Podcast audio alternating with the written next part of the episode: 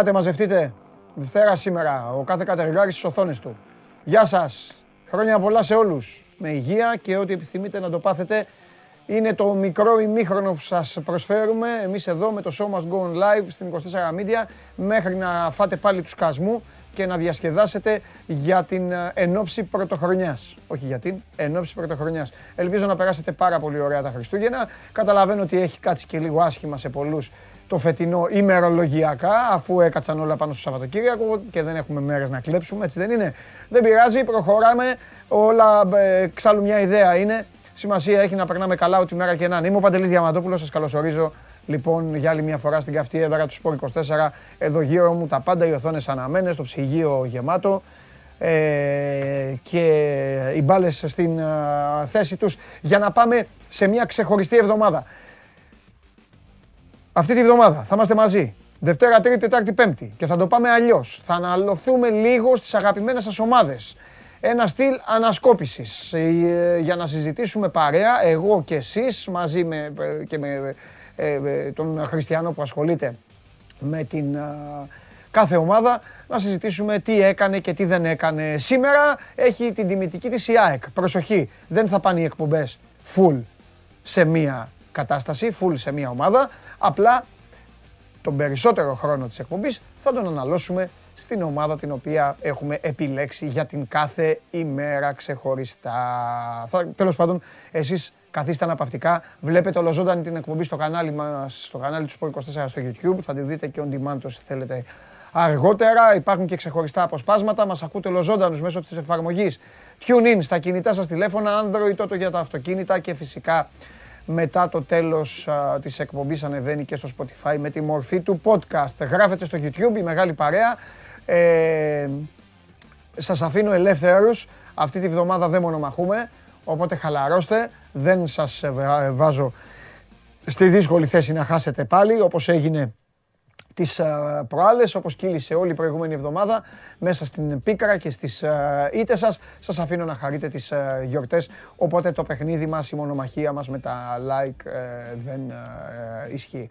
Άμα θέλετε, ή μάλλον, μάλλον θα σας πω κάτι. Αν κάνετε 500, θα πει ο Καβαλιαράτος ανέκδοτο. Αυτό είναι σήμερα τη θέση του Πανάγου την παίρνει ο Καβαλιέρα. Έτσι κι αλλιώς έχω καταλάβει ότι γελάτε πιο πολύ με, τα, με το Σπύρο, με αυτά που λέει ο Σπύρος. Οπότε πηγαίνουμε. Τώρα βλέπει και ο Σπύρος στην εκπομπή, θα προετοιμαστεί κατάλληλα. Οπότε άντε, το φέρνω το παιχνίδι, αλλά βάζω τον Καβαλιέρα το. Βάζω πιο δυνατό παίκτη λόγω εορτών και παίρνω τη θέση μου και κάθομαι και λέω να είναι καλά η Αγγλία, δοξασμένη. Αχ, Μπορεί να μην ήταν fully boxing ε, day αφού ο κορονοϊός μας τα χάλασε. Μπορεί να μην είχατε την ευκαιρία να μάθετε πάλι ποδόσφαιρο αφού το παιχνίδι στο Anfield αναβλήθηκε απέναντι στην Lynch. Αλλά ε, αυτό που έχει σημασία ε, είναι ότι οι φίλοι μας οι Άγγλοι μας πρόσφεραν αρκετά γκολ, μας πρόσφεραν συγκινήσεις, δεν υπήρχε παιχνίδι που να μην μπήκε τέρμα. West Ham Southampton στο Λονδίνο, 2-3. Οι Άγιοι τα κατάφεραν, ε, δύο φορές, ε, τρεις φορές προηγήθηκαν, τις δύο κατάφερε η West Ham να φέρει πάλι το παιχνίδι στα ίσια, όμως ο Ward Prowse είχε κέφια και έτσι κατάφερε η Southampton να φύγει από το Λονδίνο με το διπλό απέναντι σε μια West Ham η οποία φέτος έχει κάνει τη ζωή ποδήλατο όλων των λεγόμενων ε, μεγάλων. Η Southampton κατάφερε να το πάρει όμως το παιχνίδι. Η City υποδέχτηκε τη Leicester. Η City η οποία έκανε ένα πολύ γρήγορο 4-0. Με αυτό πήγαν στο ημίχρονο οι δύο ομάδες και κατάφεραν οι Αλεπούδες να μειώσουν σε 4-2. Το 4-2 φυσικά διαφοροποιήθηκε. Ε, μόλις ήρθε το πέμπτο γκολ για την City. Εκεί ουσιαστικά έσβησε κάθε ελπίδα για την ομάδα του Μπρένταν Ρότζερς. Επί της ουσίας το παιχνίδι τελείωσε 6-3 για τους παίκτες του Γκουαρδιόλα. Την ίδια ώρα στο Νόριτς. Ε, η Νόριτς από ό,τι φαίνεται μία που ανέβηκε, μία που θα πέσει. Η Νόριτς έφαγε 5 γκολ από την Arsenal, 0-5 και ήταν ένα από τα απογεύματα που είχε καιρό να ζήσει ο Αρτέτα με τους κανονιέριδες, να κερδίσει, να παίξει καλά και να το ευχαριστηθούν οι παίκτες του. Ούτως ή άλλως στην Arsenal το πρώτο θέμα είναι τι θα γίνει με τον Ομπαμεγιάνκ. Ο Αρτέτα θέλει τον Ομπαμεγιάνκ, η διοίκηση έχει στραβώσει όμως με τον ποδοσφαιριστή και ε, θα παρακολουθήσουμε με ενδιαφέρον ποια θα είναι η εξέλιξη. Στο Villa Park στην συνέχεια απογευματάκι, ε, μάλλον νωρί το απόγευμα ήταν τα παιχνίδια που σας είπα. Στη συνέχεια, βαρύ απόγευμα το, στο Villa Park. Καταφέρνει με ένα αυτόν γκολ του Rich Jones η Aston Villa να προηγηθεί.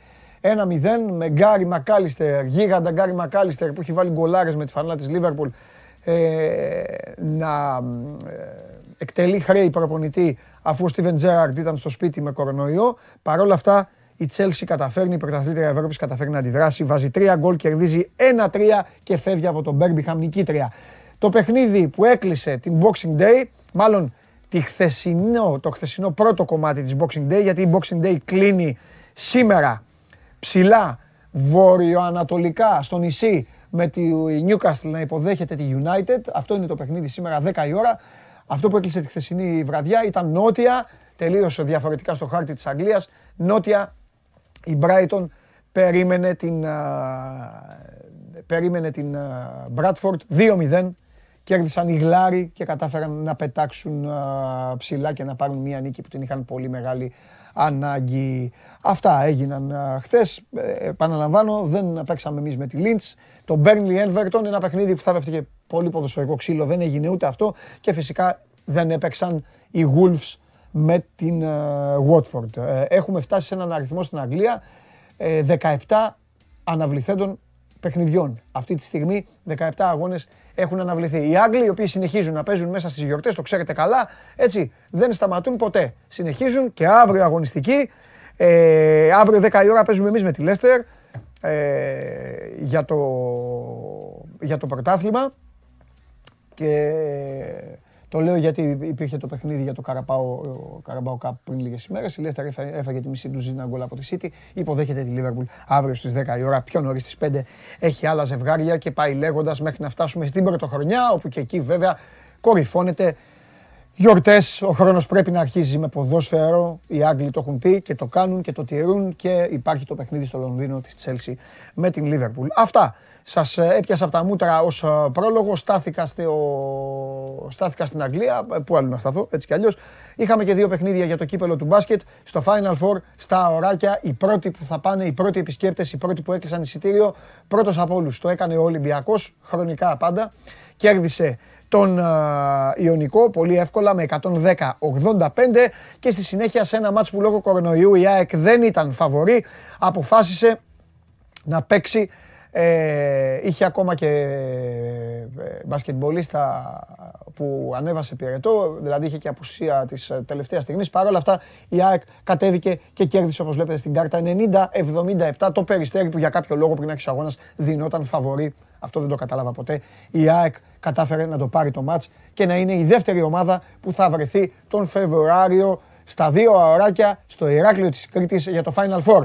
Σήμερα θα μάθουμε τον ε, τρίτο ε, από το παιχνίδι του Παναθηναϊκού με το Λαύριο και υπάρχει εκρεμή η αναμέτρηση Προμηθέα ΠΑΟΚ η οποία έχει αναβληθεί λόγω κρουσμάτων κορονοϊού στην ομάδα της Θεσσαλονίκης.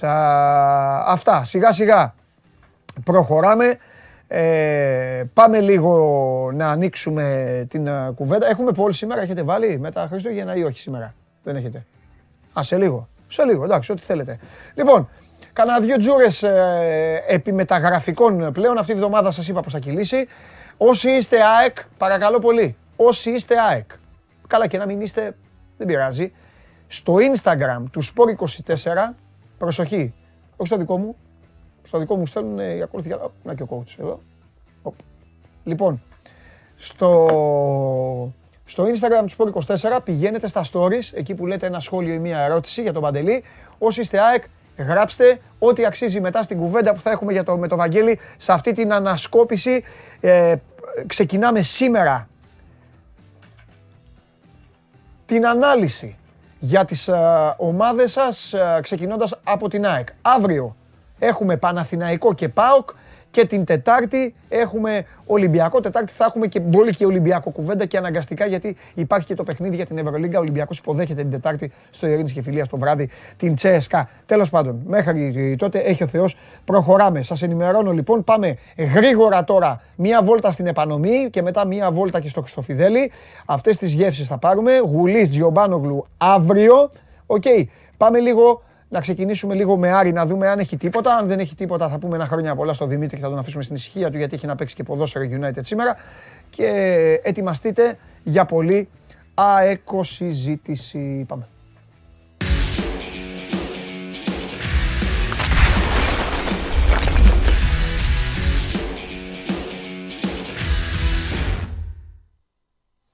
Χαίρετε. Γεια σου Δημήτρη, χρόνια πολλά. Χρόνια πολλά με υγεία και του χρόνου. Τι γίνεται, πώς περάσατε στην επανομή, κόσμος βγήκε έξω; Ή φοβόντουσαν τον Χωριανόπουλο από Στην επανομή μιζέρια απαντελεί. Mm. Μιζέρια στην επανομή, φόβος, φόβος, φόβος. Ναι. Ε, και φόβες. Ναι, γενικότερα η κατάσταση δεν είναι τόσο καλή. Σε σπίτια μαζευτήκαμε και εγώ σε σπίτι ήμουν. Ούτε έξω πήγα. Χθες είχα και ένα γάμο. Εντάξει, στο γάμο λίγο καλύτερα. Mm. Άναψα λίγο τα αίματα, αλλά όσο να είναι, φόβος υπάρχει. Mm. Το καταλαβαίνω. Το καταλαβαίνω. Λοιπόν, πού είμαστε, τι κάνουμε, κάνει τίποτα η ομάδα, κινείται; Στα μεταγραφικά πρώτο θέμα είναι η απόκτηση του Σάντε Σίλβα και γιατί έχει παγώσει τα τελευταία 24 ώρα, ενώ είχαν έρθει στη συμφωνία ε, ο Άρης με την Νότιχαμ για τον ε, ποδοσφαιριστή. Ναι δεν φαίνεται να κινείται ε, το θέμα τα τελευταία 24 ώρα και χθες ο Σάντε Σίλβα μετά από δύο και μήνες ε, συμπεριλήφθηκε στην αποστολή της Νότιχαμ και αγωνίστηκε για 20 λεπτα Το πρόβλημα με τον Πορτογάλο είναι ότι ο Άρης ήθελε να τον αποκτήσει με 2,5 χρόνια συμβόλαιο, γιατί είχε σκοπό να αφήσει ελεύθερο η Νότιχαμ. Ο Σίλβα δεν ήθελε να έρθει ελεύθερος, ήθελε να έρθει ως δανεικός στον Άρη, γιατί ήθελε να κρατήσει ψηλά το κασέτ του και, να, και το όνομά του να παίζει στην Αγγλία ε, και για τους υπόλοιπους μήνες της ε, χρονιάς. Ήθελε να έρθει ως δανεικός για να παραμείνει στο ρόστερ ε, της Αγγλίας, γιατί το όνειρό του είναι να παίξει εκεί, στη, στη Νότιχαμ, σε μια αγγλική ομάδα τέλος πάντων. Οπότε ε, εκεί έχει κολλήσει το θέμα μέχρι στιγμής. Χθες αγωνίστηκε και μάλιστα έκλεψε τις εντυπώσεις. Είχε και δοκάρι. Ε, ήταν ο καλύτερος ποδοσφαιριστής της Νότιχαμ, άσχετα που είχε απουσία ε, από τα προηγούμενα παιχνίδια και δεν αγωνιζόταν ε, καθόλου. Ε, οι φίλαθλοι της Νότιχαμ χθες μιλούσαν για το Σίλβα και έλεγαν πού είναι αυτός γιατί δεν παίζει και χθες ήταν ο καλύτερος ποδοσφαιριστής του γηπέδου. Και υπάρχουν ερωτηματικά να δούμε αν θα προχωρήσει τελικά η υπόθεση ε, με τον Άρη. Ενώ ο Σίλβα ήταν θετικός ε, να έρθει, θα έχουν χαλάσει με τον Άρη μέχρι στιγμής για το καθεστώς της μεταγραφής. Το αν θα έρθει δανεικό ή αν θα έρθει ε, ε, ελεύθερος και με νέο συμβόλαιο για 2,5 χρόνια στον Άρη. Ε, θα φανεί τώρα ο προπονητής της Νότια αν θέλει να συνεχίσει να τον έχει στο rotation, να, να τον βάλει βασικά τώρα στο rotation, γιατί δυόμιση μήνες ο ποδοσφαιριστής ήταν ανενεργός, ήταν εκτός αποστολής σε όλα τα μάτια. 20 λεπτά είχε παίξει σε όλη τη σεζόν ο Πορτογάλος και έπαιξε 20 λεπτά και χτες. Ε, οπότε τις επόμενες μέρες θέλουμε να δούμε ε, ποιο είναι, ε, τι θέλει να κάνει ο προπονητής της Νότια, αν θέλει να τον κρατήσει και να του δώσει χρόνο συμμετοχής. Αλλιώς ο Άρης θα ξαναέρθει σε επαφή με τον ποδοσφαιριστή για να δουν αν τελικά θα έρθει ε, στον Άρη ή όχι. Πάντως είναι η νούμερο ένα προτεραιότητα για τον Άρη. Είναι ένας ποδοσφαιριστής που ξέρει το ελληνικό πρωτάθλημα και τον θέλει και ο Άκης Μάτζιο πολύ γιατί έχουν εξαιρετικές σχέσεις από πέρυσι που αγωνίστηκε δανεικός από τη West Ham. Γιατί ε, μέχρι το καλοκαίρι ήταν παίκτης της West Ham. Το καλοκαίρι έγινε παίκτης ε, της Nottingham. Ε, στον Άρη είχε έρθει δανεικός από τη West Ham. Να το τονίσουμε αυτό. Ε, και για να δούμε ε, αν, θα, αν θα καταλήξει τελικά στον Άρη ε, τον Ιανουάριο ή αν το καλοκαίρι ίσως γίνει και πάλι η συζήτηση για την απόκτησή του. Πάντως υπάρχει ακόμη ένα όνομα στη λίστα ε, του Άρη. Ε, ο Γιασίν Μπενραχού είναι 22χρονος Μαροκινός, αγωνίζεται στη ΝΙΜ, ε, στη δεύτερη κατηγορία της Γαλλίας. Ε, αγωνίζεται στη θέση 10, παίζει και μερικές φορές ως center for. Ε, ψάχνει τέτοιο ποδοσφαιριστή ο Άρης που να μπορεί να σκοράρει. Έχει 8 γκολ ήδη φέτος ο Μπενραχού με την Είναι μια πολύ δύσκολη περίπτωση. Δεν παίρνω όρκο ότι θα ασχοληθεί πολύ ο Άρης με τη συγκεκριμένη περίπτωση γιατί είναι ένας ποδοσφαιριστής ο οποίος θα πηγαίνει εξαιρετικά φέτος. Αλλά το συμβόλαιό του λύγει το ερχόμενο καλοκαίρι. Οπότε έχει ένα παραθυράκι ο Άρης για να συζητήσει από τώρα με τον παίκτη να δούμε αν θα μπορέσει ε, να, να τον κάνει δικό του τους επόμενους μήνες. Πάντως ο, ο Σίλβα είναι προτεραιότητα και από πίσω ο συγκεκριμένος ποδοσφαιριστής, ο Μπεν Ραχού της ΝΙΜ, ε, μήπως ε, κάτσει η δικιά του περίπτωση και έρθει και βοηθήσει τον Άρη ε, τον Ιανουάριο. Πάντως δεν καίγεται ο Άρης για να αποκτηθεί. Δηλαδή με τις επαφές που έχω και με, δεν διακρίνω κάτι ε, τόσο ανησυχητικό και οι άνθρωποι του Άρη δεν βιάζονται τόσο πολύ για να ενισχύσουν την ομάδα σε ορισμένες θέσεις. Μία θέση θέλουν να βοηθήσουν να ε, το, το, ε, στο εξτρέμ ή στη θέση 10 ε, με τον Μπερναχού, αλλά δεν ψάχνουν κάτι άλλο αυτή τη στιγμή που μιλάμε. Μάλιστα. Ωραία. Εντάξει. Οπότε είμαστε επιφυλακοί. Το θέμα είναι αυτές οι ομάδες, όπως λέω και για τον Άρη, ε, για όλες αυτές οι κινήσεις, όσο νωρίτερα να τις τελειώσουν, τόσο καλύτερα για να μπορούν να βάλουν και παίκτη στη μηχανή. Γιατί άμα πάει 30 του Γενάρη, αν τον πάρεις τον παίκτη των τριών ιεραρχών, μετά θα σου παίξει και στη. Μπορεί να κινδυνεύεις να τον δεις να σου παίζει μπάλα και στην 25η του, του Μάρτη. Πηγαίνεις με τις γιορτές μετά. Ο Άρης να πάρει παίκτη θέλει να τον πάρει τώρα. Έτσι. Ο Καμαρά έχει φύγει με τη Μαυριτανία. Ναι, θα απουσιάσει από τέσσερα συν ένα παιχνίδια. Ναι. Τέσσερα παιχνίδια πρωταθλήματος θα χάσει ο Μπακάρ Καμαρά και ένα παιχνίδι ε, κυπέλου ε, το πρώτο προημιτελικό, που δεν ξέρουμε ποιον θα παίξει ο Άρης ακόμη. Ε, Ενδεχομένως, αν προκριθεί η Μαυρτανία, αν και είναι αδύναμη η Μαυρτανία, δηλαδή δεν την περιμένουν να περάσει τον όμιλο, να το χάσει για ακόμη περισσότερα παιχνίδια τον ναι. Καμαρά, που θα είναι ναι. ακόμη μεγαλύτερο πλήγμα. Οι ναι. υποχρεώσει τη Εθνική Μαυρτανία ξεκινάνε ε, σε λίγε ημέρε. Ε, δύσκολο όμιλο έχει. Δεν νομίζω να περάσει έτσι πως είδα λίγο και τα, τα report στο, στα ρεπορτάζ ε, των Αφρικανών. Αλλά παρόλα αυτά υπάρχει και αυτό το ενδεχόμενο. Καλά, ναι, εντάξει, μπάλα είναι. Να, να βάλει είναι. Σε αυτέ τι διοργανώσει δεν ξέρει ποτέ. Γιατί στο Euro, στο Euro όταν πηγαίνει μια ξέρω, Σλοβενία, παράδειγμα σου λέω, αδύναμη δεν τη θεωρείς. Ε, η Τσεχία, η Σλοβακία, ξέρω εγώ. Και μπορεί να περάσει, δεν είναι. Η Ισλανδία πριν λίγα χρόνια. Ε, παιδί μου, δεν ξέρεις. Μάλιστα. Έλα, Δημήτρη μου τα λέμε. Φιλιά. Καλή συνέχεια. Να σε καλά. Λοιπόν, ο Άρης χτυπάει δύο παίκτες όπως ε, είδατε. Τον Σίλβα τον θέλουν πάρα πολύ. Έχουν τον λόγο να τον ε, θέλουν γιατί από τη στιγμή που τον ε, πήραν πέρυσι δανεικό από την West Ham ο παίκτης έδεσε. ο Σίλβα είναι αυτός ο κυτρινομάλης που έπαιζε στο ανοιχτό γήπεδο και έφευγε σφαίρα μπροστά για όσους τον έχετε ξεχάσει. Τον έβαζε ο Μάτζιος κάποιες φορές, τον έφερνε από τον πάγκο και κυνηγούσαν να τον πιάσουν με λάσο. Και πάλι δεν τα κατάφερναν. Αλλά δεν άνοιγε στον Άρη. Δανεικός ήταν από τα σφύρια και στην ε, συνέχεια πήρε μεταγραφή στην ε, Nottingham Forest. Λοιπόν, αυτά για τον ε, Άρη. Πάμε και τη βόλτα μας να δούμε τι κάνει ο Ολυμπιακός που πάντα κινείται μεταγραφικά. Ο Ολυμπιακός άλλωστε έχει κάνει και τη μεταγραφή, η οποία μάλλον θα είναι και η πιο ακριβοθόρητη της της συγκεκριμένης μεταγραφικής περίοδου, αυτής της περίοδου του χειμώνα. Αλλά εδώ τα λέμε το Μανολάκι το καλοκαίρι να τον έπαιρνε πάλι η νούμερο ένα μεταγραφή θα ήταν για το ελληνικό ποδοσφαίρο.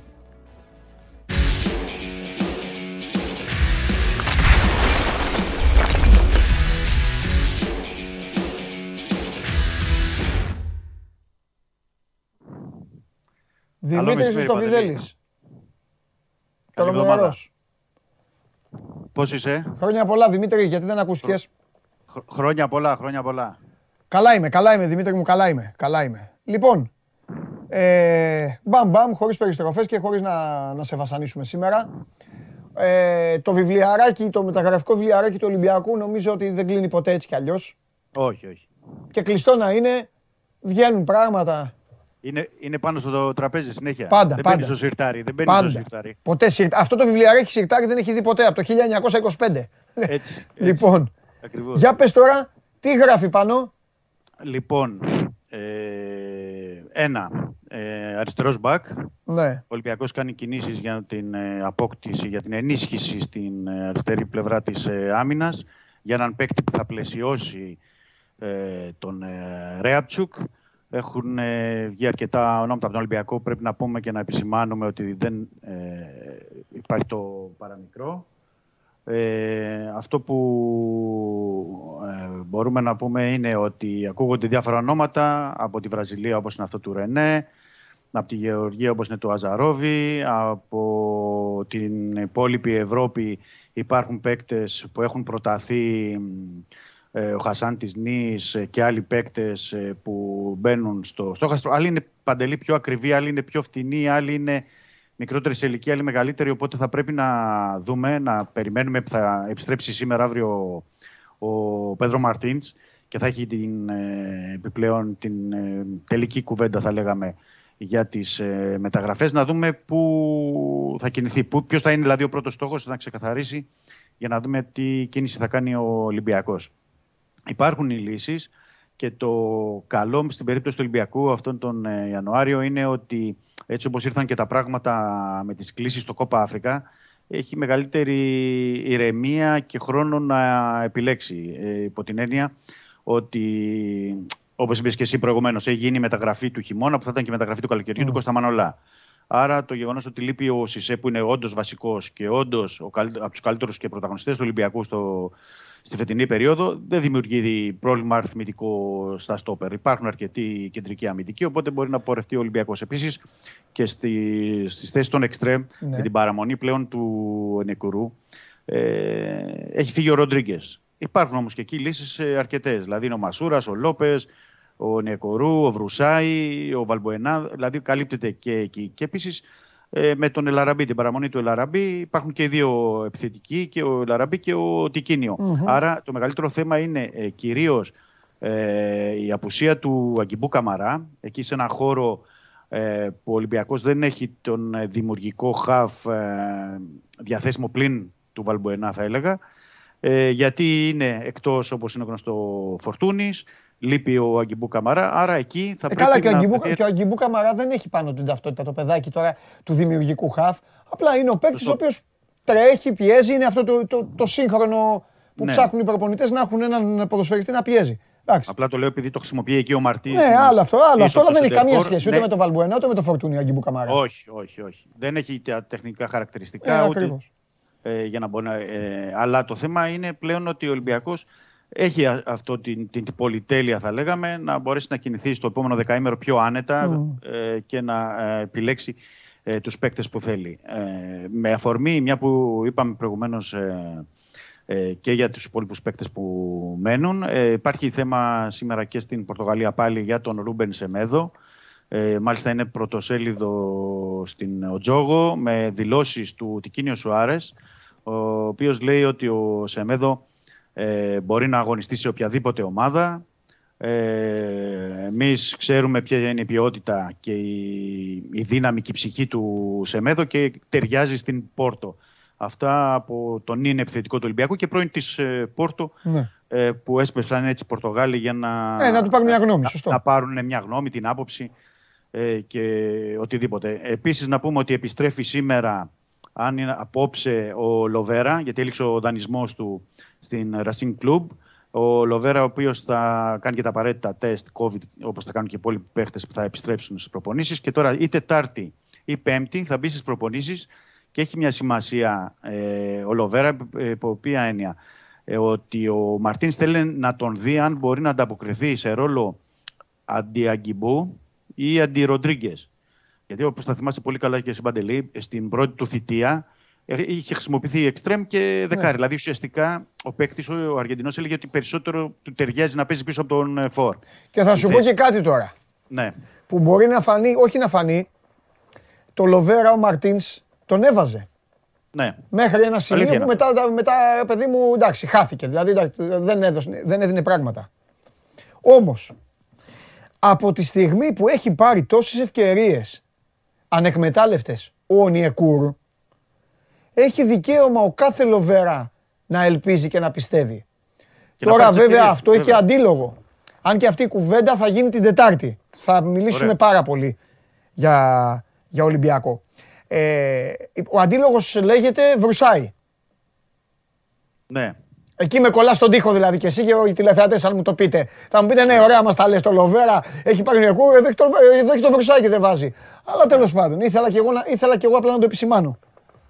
Το μόνο μειονέκτημα, έτσι θα έλεγαμε σε εισαγωγικά, του Λοβέρα ναι. είναι ότι πιάνει θέση ξένου. Γιατί ενώ έχει κάνει τις ενέργειες για να πάρει κοινοτικό Ιταλικό διαβατήριο, ναι.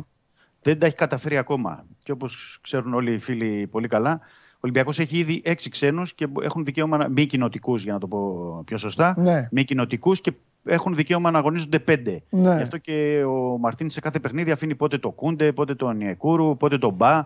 Τους αφήνει εκτός εικοσάδα. Δηλαδή τώρα θα προσθεθεί έβδομος ναι. όπως είναι ο Λοβέρα. Οπότε ο Λοβέρα ε, σε αυτά τα τεστ και στην ε, περίοδο προετοιμασίας που θα του κάνει τώρα ο Μαρτίν θα πρέπει να δείξει απευθείας αν μπορεί να καλύψει εκεί τα κενά και σε, σε τι κατασταση είναι. Ε, οπότε έχει ένα ενδιαφέρον. Έχει ένα ενδιαφέρον γιατί πρέπει να πούμε και ο Λασβαντελή ότι ο Ολυμπιακός είχε επενδύσει πάνω από 3,5 εκατομμύρια για την απόκτηση του Λοβέρα. Τον είχε φέρει από την ε, Αργεντινή. Οπότε είναι και τα χρήματα και ε, θα πρέπει να αξιοποιηθεί ή με κάποιον τρόπο να παραμείνει στο ρόστερ ή να πουληθεί ε, σε κάποια ομάδα για να μπορέσει και ο ναι. Ολυμπιακός να κινηθεί διαφορετικά. Ωραία. Κατανοητό. Οπότε έχουμε πραγματάκια και να, να δούμε και μέσα στην εβδομάδα και να ασχοληθούμε και περαιτέρω με τις μεταγραφές. Τέλεια, τέλεια. Ωραία, άμα σκάσει κάτι φοβερό και τρομερό αύριο εμφανίζεσαι. Διαφορετικά, Τετάρτη έχουμε να κάνουμε φοβερή ανασκόπηση όλης της χρονιάς γιατί ο Ολυμπιακός έβγαλε το 20. Ε, ε, έβγαλε το 20 εξαιρετικά.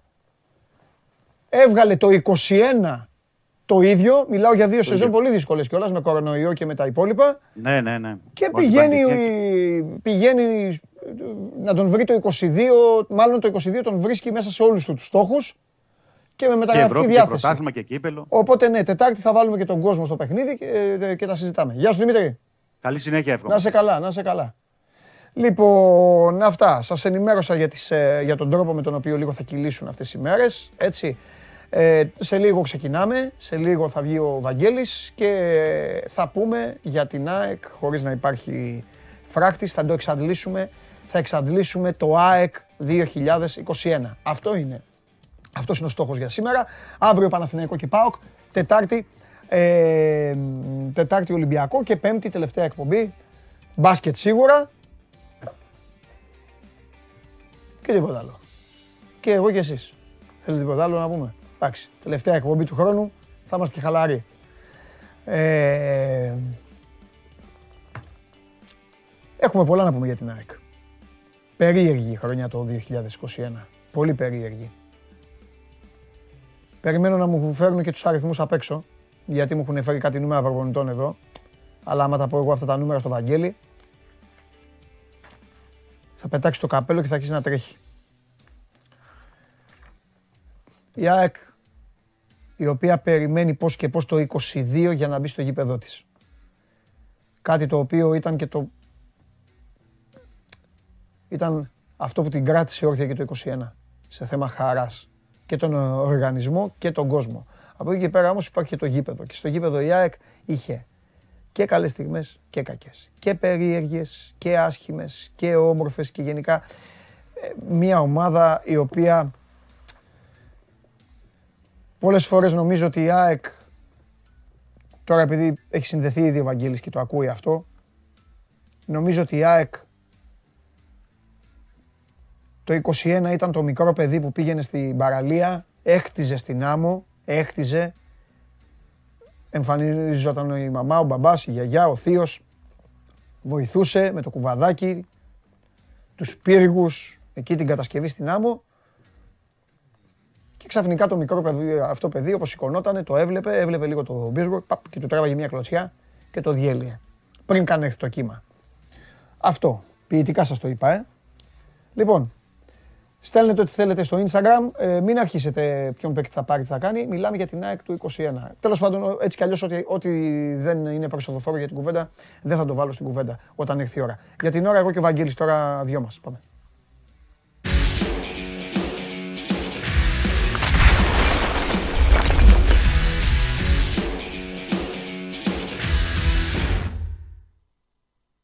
Επειδή έχουν έτοιμο, να τους, γεια σου Βαγγέλη, χρόνια πολλά Βαγγέλη. Υγεία. Υγεία.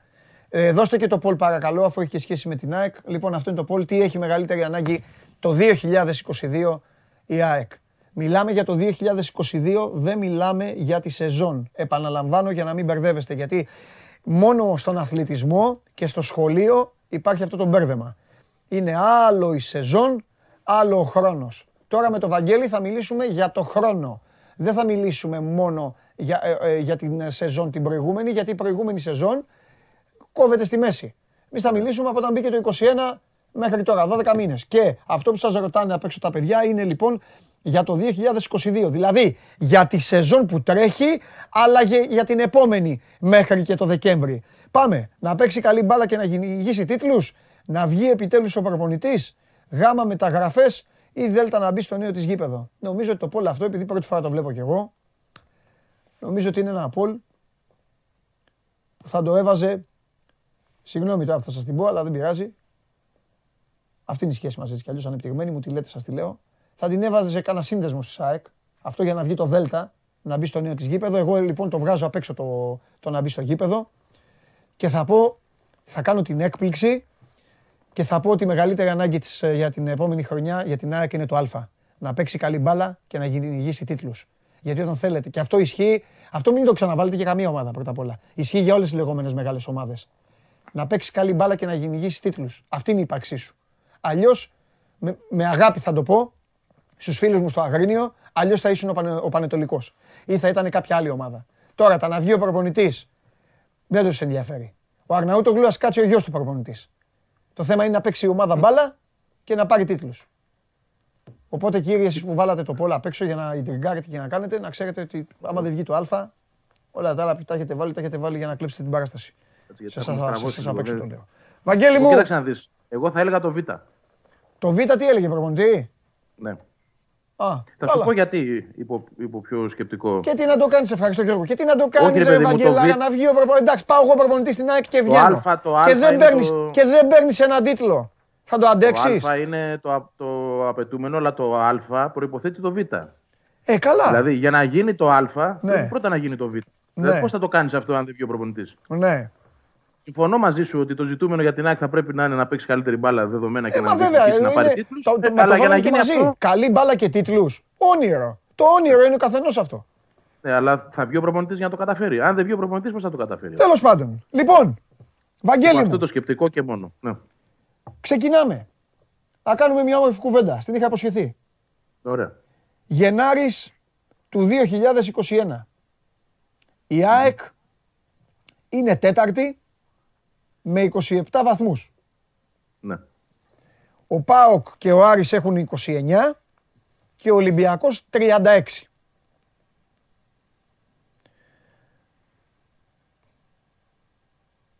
Ο Γενάρης του 22 βρίσκει την ομάδα σχεδόν σε μια ίδια κατάσταση. Με τη διαφορά ότι δεν έχει, ε, δεν έχει τον Άρη και τον ΠΑΟΚ ανάμεσα... Από πάνω. Ναι, ναι από πάνω της, ναι. Και, και αντί για 9 είναι 11 πίσω. Και οι βαθμοί είναι οι ίδιοι νομίζω, ε, έτσι δεν είναι; Όχι. Α, α, η βαθμοί 27 έχει τώρα η ΑΕΚ. Δεν, δεν, ε, δεν, δεν ξέρω, δεν θυμάμαι. Τέλος πάντων. Μπορεί να είναι και Πόσο έχει ο Ολυμπιακός; Θα μας πούν τα παιδιά.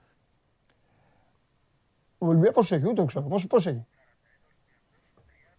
41-30 είναι τώρα. Ωραία, έχει τρεις επιπλέον, αλλά είναι και παραπάνω τα μάτια νομίζω. Ναι. Τέλος πάντων, δηλαδή ο Ολυμπιακός είναι, είναι πέντε πάνω από τον εαυτό του και η ΑΕΚ είναι ε, τρεις κάτω από, το, από τον δικό της εαυτό. Τέλος πάντων. Νομίζω δε, δεν ε, μάλλον η ΑΕΚ είναι, είναι, είναι συγγνώμη, τρεις πάνω και αυτή. Τρεις πάνω.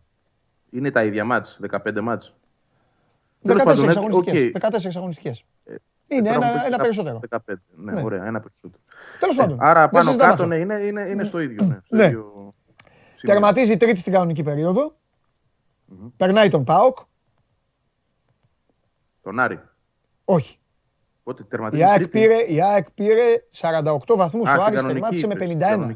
Τον Πάοκ ναι, ναι, πέρασε στο τέλος της κανονικής περίοδου. Και ο Ολυμπιακός είχε πάρει 67. Δηλαδή, μεγάλωσε η ψαλίδα μέσα, στο, μέσα σε αυτή τη μισή σεζόν, Βαγγέλη.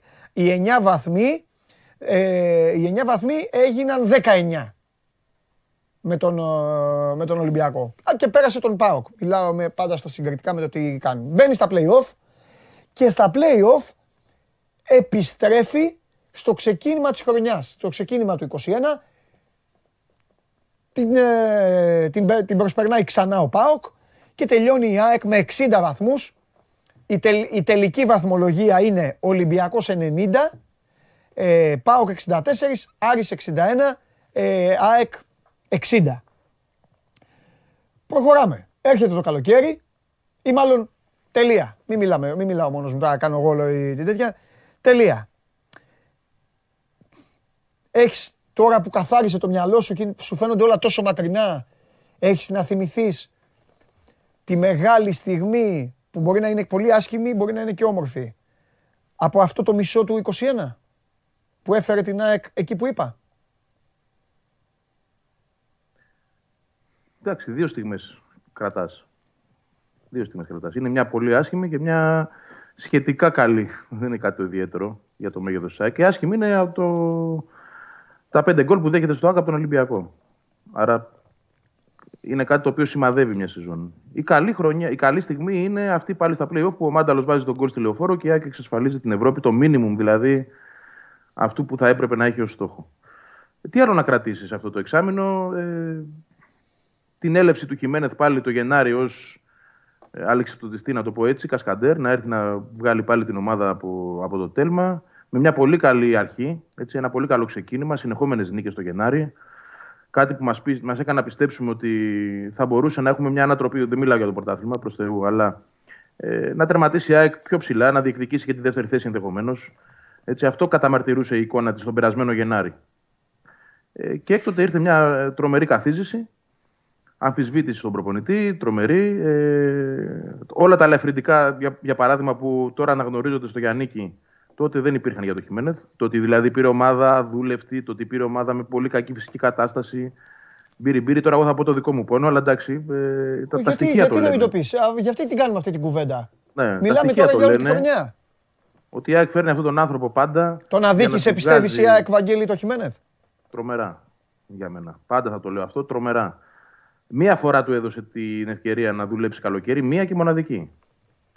Θες οι συγκυρίες, θες ότι του βοήθησαν πάρα πολλά πράγματα γύρω-γύρω, ότι ο Πάουκ δεν ήταν τόσο καλός, ότι ο Ολυμπιακός ψαχνόταν. Εγώ ξέρω όμως ότι στο τέλος η ομάδα πήρε το πρωτάθλημα και ότι έκανε μια πορεία στην Ευρώπη με 11 ήττα παιχνίδια, η οποία συνεχίστηκε και την επόμενη σεζόν. Έτσι. Όλα αυτά με το κειμένο στον πάγκο και έχοντας χάσει τον Οκτώβριο το Μάνταλο και τον Γιώχανσον. Με χιαστό και οι δύο. Λοιπόν, αυτός Ναι. ο προπονητής δεν πήρε ποτέ δεύτερη ευκαιρία και έχει πάρει ο κάθε απίθανος. Έχει πάρει ο Καρντόσο, πήρε ο Μιλόγεβιτς το καλοκαίρι. Δεν τον θεωρώ το Μιλόγεβιτς απίθανο, αλλά ε, και αυτός, ξέρεις, ήρθε στην ομάδα με βαριά την καρδιά. Δεν τον πιστεύαν τελικά τον άνθρωπο και γι' αυτό έφυγε. Λοιπόν, ε, άρα ναι, θεωρώ ότι δεν το αναγνωρίστηκαν όλα τα φρυ- ελαφρυντικά που αναγνωρίζονται τώρα στο Γιάννικη. Μην την πάμε όμως παρακάτω την κουβέντα, θα την πάμε αργότερα. Κλείνοντας αυτό Ναι, το θα την πάμε, εξάμεινο. λοιπόν, ναι, θα την ταξιδέψουμε. ναι.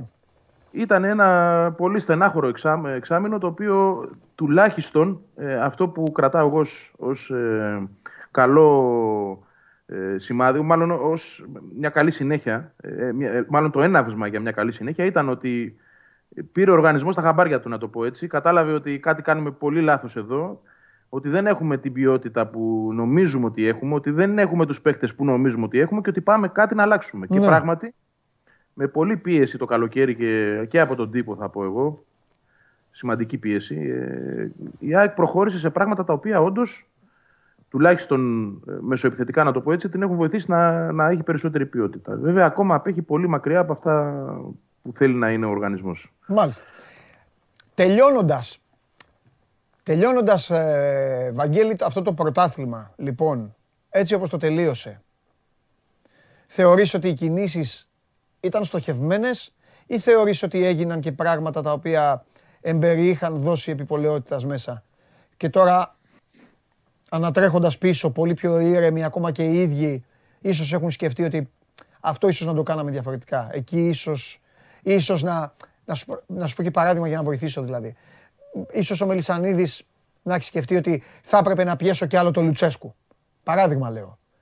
Ή θα έπρεπε να πάρουμε έναν παίκτη επίπεδου Τζούμπερ, Άμραμπατ και αυτά, να πιέσουμε, να στοχεύσουμε πιο νωρίς να είναι με τη Βέλες. Να μην ερχόταν αυτό το κακό. Ναι, ε, δεν θα πω επιπολαιότητα, θα πω λάθος ε, κατανόηση των δεδομένων της κάθε περίοδου. Δηλαδή Ναι. τελειώνει το πρωτάθλημα και η ΑΕΚ θεωρεί ότι έχει το ρόστερ και ότι δεν χρειάζεται να βιαστεί για να περάσει στην Ευρώπη. Ναι. Και έτσι κινείται αργά. Δεν, δεν θα πω επιπόλαια όμως, γιατί κάθε της κίνηση μεταγραφική ναι.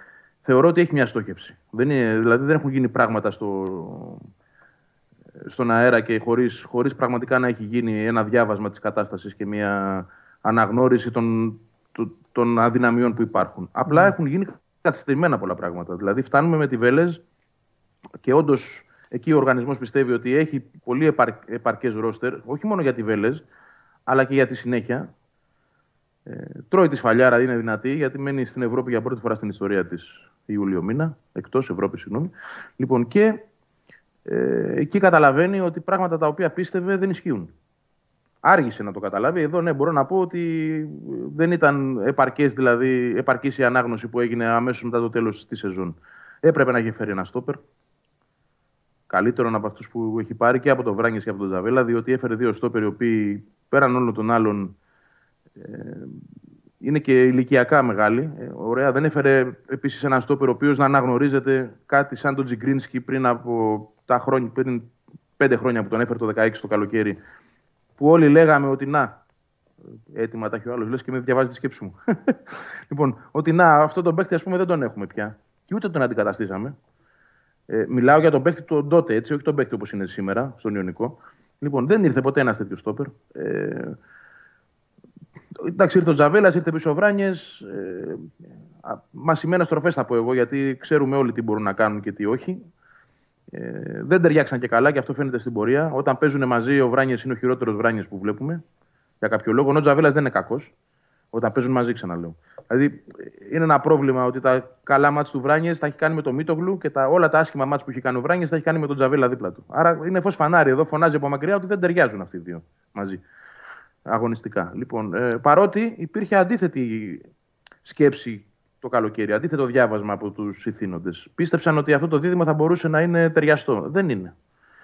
Και εδώ ίσως είναι μια σημαντική τρύπα για την ομάδα. Η δεύτερη πιο μεγάλη, ε, το έχουμε υπεραναλύσει, ήταν στη, στη μεσαία γραμμή, όπου επίσης δεν έγιναν τα απαιτούμενα. Δεν έγιναν. Δηλαδή έφυγε ο Κρίστισιτς, ήρθε ο Λεταλέκ.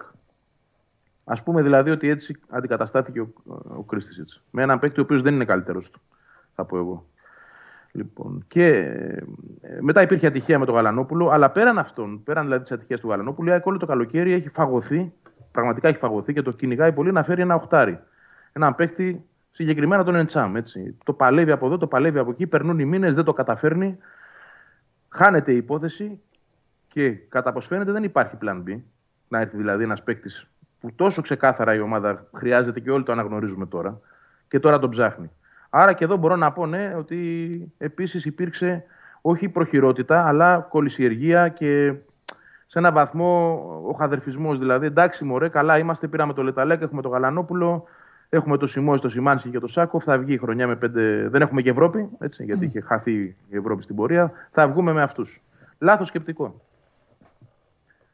Ε, σε σχέση δηλαδή με όσα, με όσα έγιναν, το, το νέο σχήμα, δεν ξαναλέω τους αριθμούς της χρονιάς, ναι, της, ναι, ε, ναι. της σεζόν που τελείωσε. Μην μπερδευόμαστε. Γιατί μιλάμε για τη χρονιά η οποία έχει δύο μισές σεζόν μέσα. Στη, στη μισή σεζόν που τελείωσε λοιπόν, Βαγγέλη, βάσει όλων αυτών των αναγκών, θεωρείς ότι ο Μιλόγεβιτς μαζί με τους, με τον Κονέ, τον Παπαδημητρίου, με όλους, θεωρείς ότι δεν το, δεν το διάβασαν πολύ καλά. Γιατί όσα είπες, αυτό μου δείχνει. Δηλαδή, επέμειναν, επέμειναν, δηλαδή σε ένα στυλ ποδοσφαίρου το οποίο μετά δεν μπορέσαμε να το δούμε ποτέ γιατί έφυγε ο προπονητής. Έχει μείνει κενό αέρος δηλαδή στην ΑΕΚ. Καταλαβες τι εννοώ; Κοίτα, σίγουρα, σίγουρα Παντελή, ναι, κατάλαβα τι εννοείς. Σίγουρα... Δηλαδή, καταλαβαίνω, δηλαδή λες αυτό για το Βράνιες και τον Τζαβέλα και το ασπάζομαι. Και προφανώς ο πρώτος που το ασπάστηκε ήταν ο ίδιος ο Γιάννικης. Το πρώτο, ναι. Η πρώτη αλλαγή που έκανε ο Γιάννικης ήταν να βγάλει τον Τζαβέλα και να βάλει το Μίτογλου. Αλλά μήπως τελικά ρε παιδάκι μου δεν ξέρουμε και πώς θα πήγαινε αυτό αν έμενε ο προπονητής που τα διάλεξε όλα αυτά; Αν τα διάλεξε αυτός. Ε, και δεν το λέω προσβλητικά, κατάλαβες. Ναι, ναι, ναι, δεν πιστεύω ότι τα διάλεξε αυτός. Α. Δηλαδή ο Βράνιας και ο Τζαβέλας ήταν φορεμένοι, πώς να σου το πω. Ε, όχι. Δεν, δεν χρειάζεται τι άλλο να πεις. Αυτό το είπες έτσι, φορεμένοι, καταλαβαίνουμε. Ήταν, ήταν επιλογές της διοίκησης, καθαρά και των, και των ανθρώπων της. Ε, εστιάσαμε βέβαια στα δύο αρνητικά. Θέλω να σου πω όμως ότι. Όχι, παράλληλα. βέβαια, να τα πεις. Ναι. Παράλληλα, Έφερε ένα πολύ καλό τερματοφύλακα η ΑΕΚ που ήταν, ήταν πρόβλημα ετών. Έτσι.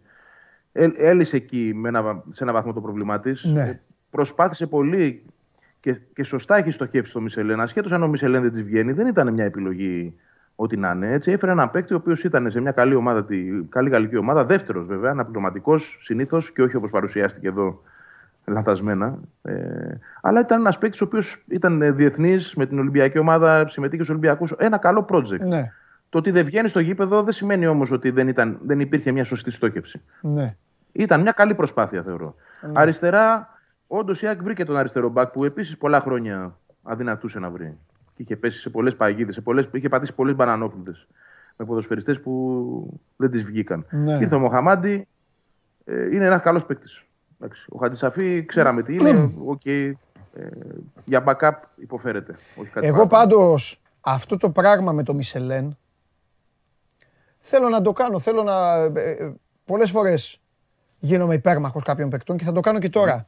Ωραία. Αυτό το δεν βγαίνει, δεν παίζει, ρε Ευαγγέλη, εγώ δεν το βλέπω.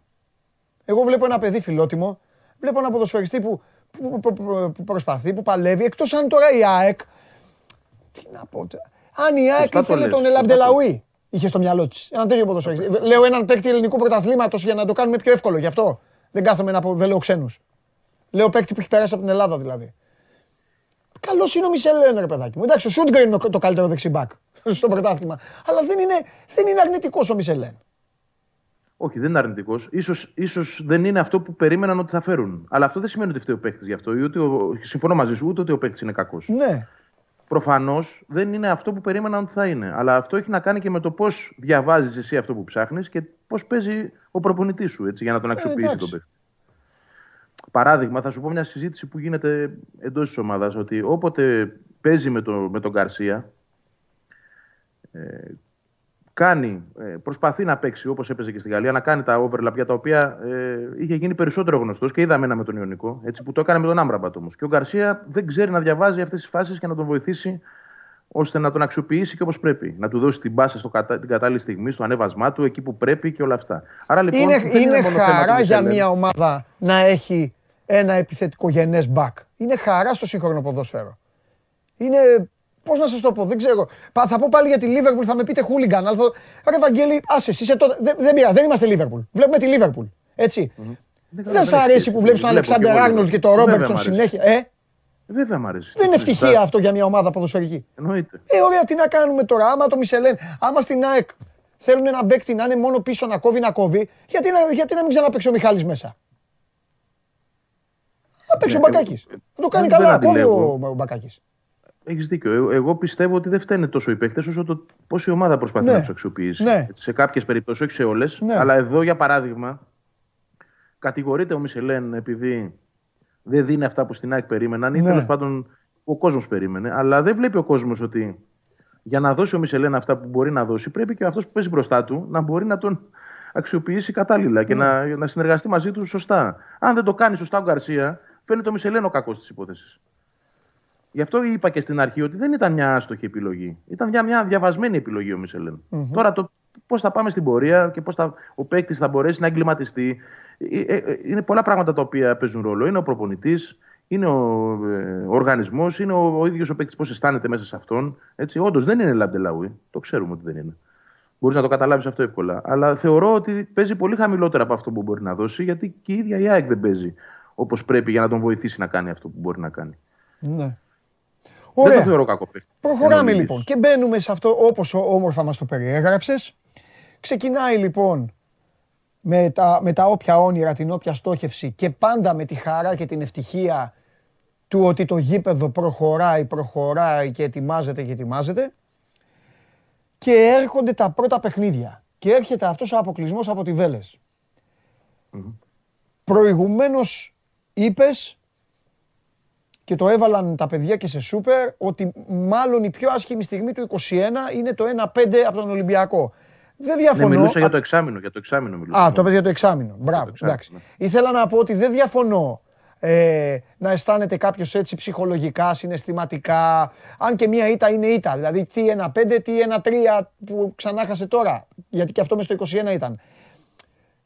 Θεωρώ όμως ότι το καταστροφικό αποτέλεσμα για την ΑΕΚ στο 2021 ήταν αυτή, αυτό το βράδυ των πέναλτι στα, με, την, ε, με τη Βέλες.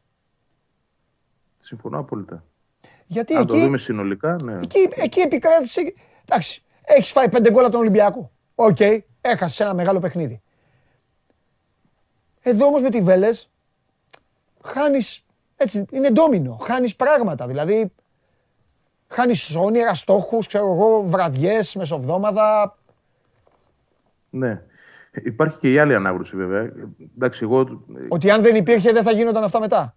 μπορεί να μην γίνονταν. Ναι. Πολύ πιθανό. Θεωρώ δηλαδή ότι ή- ήταν ένα σημείο κλειδί. Δεν λέω ότι ήταν το σωστό να γίνει έτσι. Ναι. Όχι, δεν ήταν. Σίγουρα δεν ήταν. Ναι. Και συνολικά, αν το δούμε μέσα στο έτος, πράγματι, Ναι. είναι η, η πιο, ε, είναι πιο ατιμωτική βραδιά για την ΑΕΚ από το να χάσει με μια βαριά ήττα στον ντέρμπι, το να αποκλείεται από ένα χωριό στην Ευρώπη. Ναι. Έτσι, και να μην τη έχει συμβεί ξανά αυτό. Συγγνώμη για το χωριό, αλλά οκ. ε, κατανοητό. τα μεγέθη είναι, είναι τέτοια. Η διαφορά του, του, του μεγέθους δηλαδή των δύο ομάδων είναι τέτοια. Ναι. Λοιπόν, αποκλείεται από μια τέτοια ομάδα, αλλά από την άλλη, κακώ, κακώς, και αυτό δείχνει ότι ο ίδιος οργανισμός δεν δούλευε σωστά εκείνη, εκείνη τη στιγμή. Χτυπάει το καμπανάκι αυτός ο αποκλεισμός. Και αποφασίζονται πράγματα τα οποία ενδεχομένως να μην γίνονταν στο βαθμό που έγιναν. Δηλαδή, μπορεί να ερχόταν ο Τσούμπερ και να μην ερχόταν ο Άμπραμπατ, ή το ανάποδο. Μπορεί να ερχόταν ε, ο Χατζησαφή και να μην ερχόταν και ο Μοχαμάντη ως συμπλήρωμα. Και να είχαμε μείον δύο-τρει παίκτες οι οποίοι αυτή τη στιγμή είναι σημαίνοντες για την 11 Άρα, σε ένα βαθμό, ναι, σίγουρα δεν ήταν ωραίο αυτό που συνέβη. Από την άλλη, βοήθησε στο να μπορέσει η ομάδα να κάνει κάποια καλά πράγματα για το ρόστερ της. Ωραία. Ε, εν κατακλείδη όμως, συνολικά α- αυτή είναι μια λάθος ε, τακτική. Έτσι. Δηλαδή δεν μπορείς να περιμένεις να σου γίνει στραβή για να, να καταλάβεις αυτό που βλέπουν όλοι μήνες πριν. Όλοι το βλέπουμε. Νομίζω και στην ομάδα το έβλεπαν. Δεν ξέρω γιατί εθελοτυφλούσαν τόσο. Έτσι. Αλλά φάνηκε πόσο απότομα συνέβη η αλλαγή από το γεγονός ότι καρατομήθηκαν κιόλας, γιατί περί καρατόμησης πρόκειται. Παίκτες οι οποίοι ήταν σημεία αναφοράς.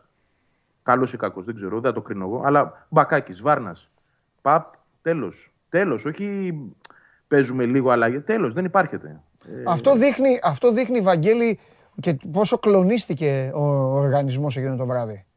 Ναι, Ε; σαφώς. Ναι, ναι, ξεκάθαρα. ξεκάθαρα. Υπερκλονίστηκε θα πω εγώ. Δηλαδή ήταν, ήταν η... Γι' αυτό λέω ότι τα- από τη μία όντως είναι ατιμωτικό, από την άλλη γύρισε ένας διακόπτης. Απ' την άλλη όμως μου δείχνει και κάτι άλλο, ρε Βαγγέλη. Ότι στο λειτουργικό κομμάτι, και εκεί είναι υπεύθυνη βέβαια ο Μελισανίδης με τους συνεργάτες του και κανείς άλλος, ότι όλα αυτά, όταν έχεις τελειώσει, το ξαναλέω, γιατί α, μην είναι μια λυσίδα. Όταν έχεις τελειώσει λοιπόν τον Μάιο με 30 βαθμούς από τον πρώτο, βάζω και τα play-off μέσα, και, και τέταρτος και με άλλους δύο από πάνω, κάνεις και πράγματα για να μην έρθει αυτό το ατιμωτικό βράδυ ξανά. Γιατί δηλαδή να μπεις, δηλαδή γιατί πρέπει να, να κάνεις πράγματα που θα πρέπει να τα έχεις κάνει αποκλειόμενος και από την Ευρώπη; Ναι, συμφωνώ και εγώ. Α- Αυτό, αυτό και εγώ είπα πριν. Έτσι ότι δεν είναι, δηλαδή. δεν θα πρέπει να είσαι έτσι, να περιμένεις τη στραβή για να διορθώσεις. Θα πρέπει να έχεις δει από πριν ότι. ότι δεν σου, δε- δηλαδή, Απλά να το πούμε πραγματάκια πολύ είναι. Δηλαδή ξεκάθαρα θα και σου με πω ένα ονόματα. παράδειγμα τώρα, ο Πάοκ.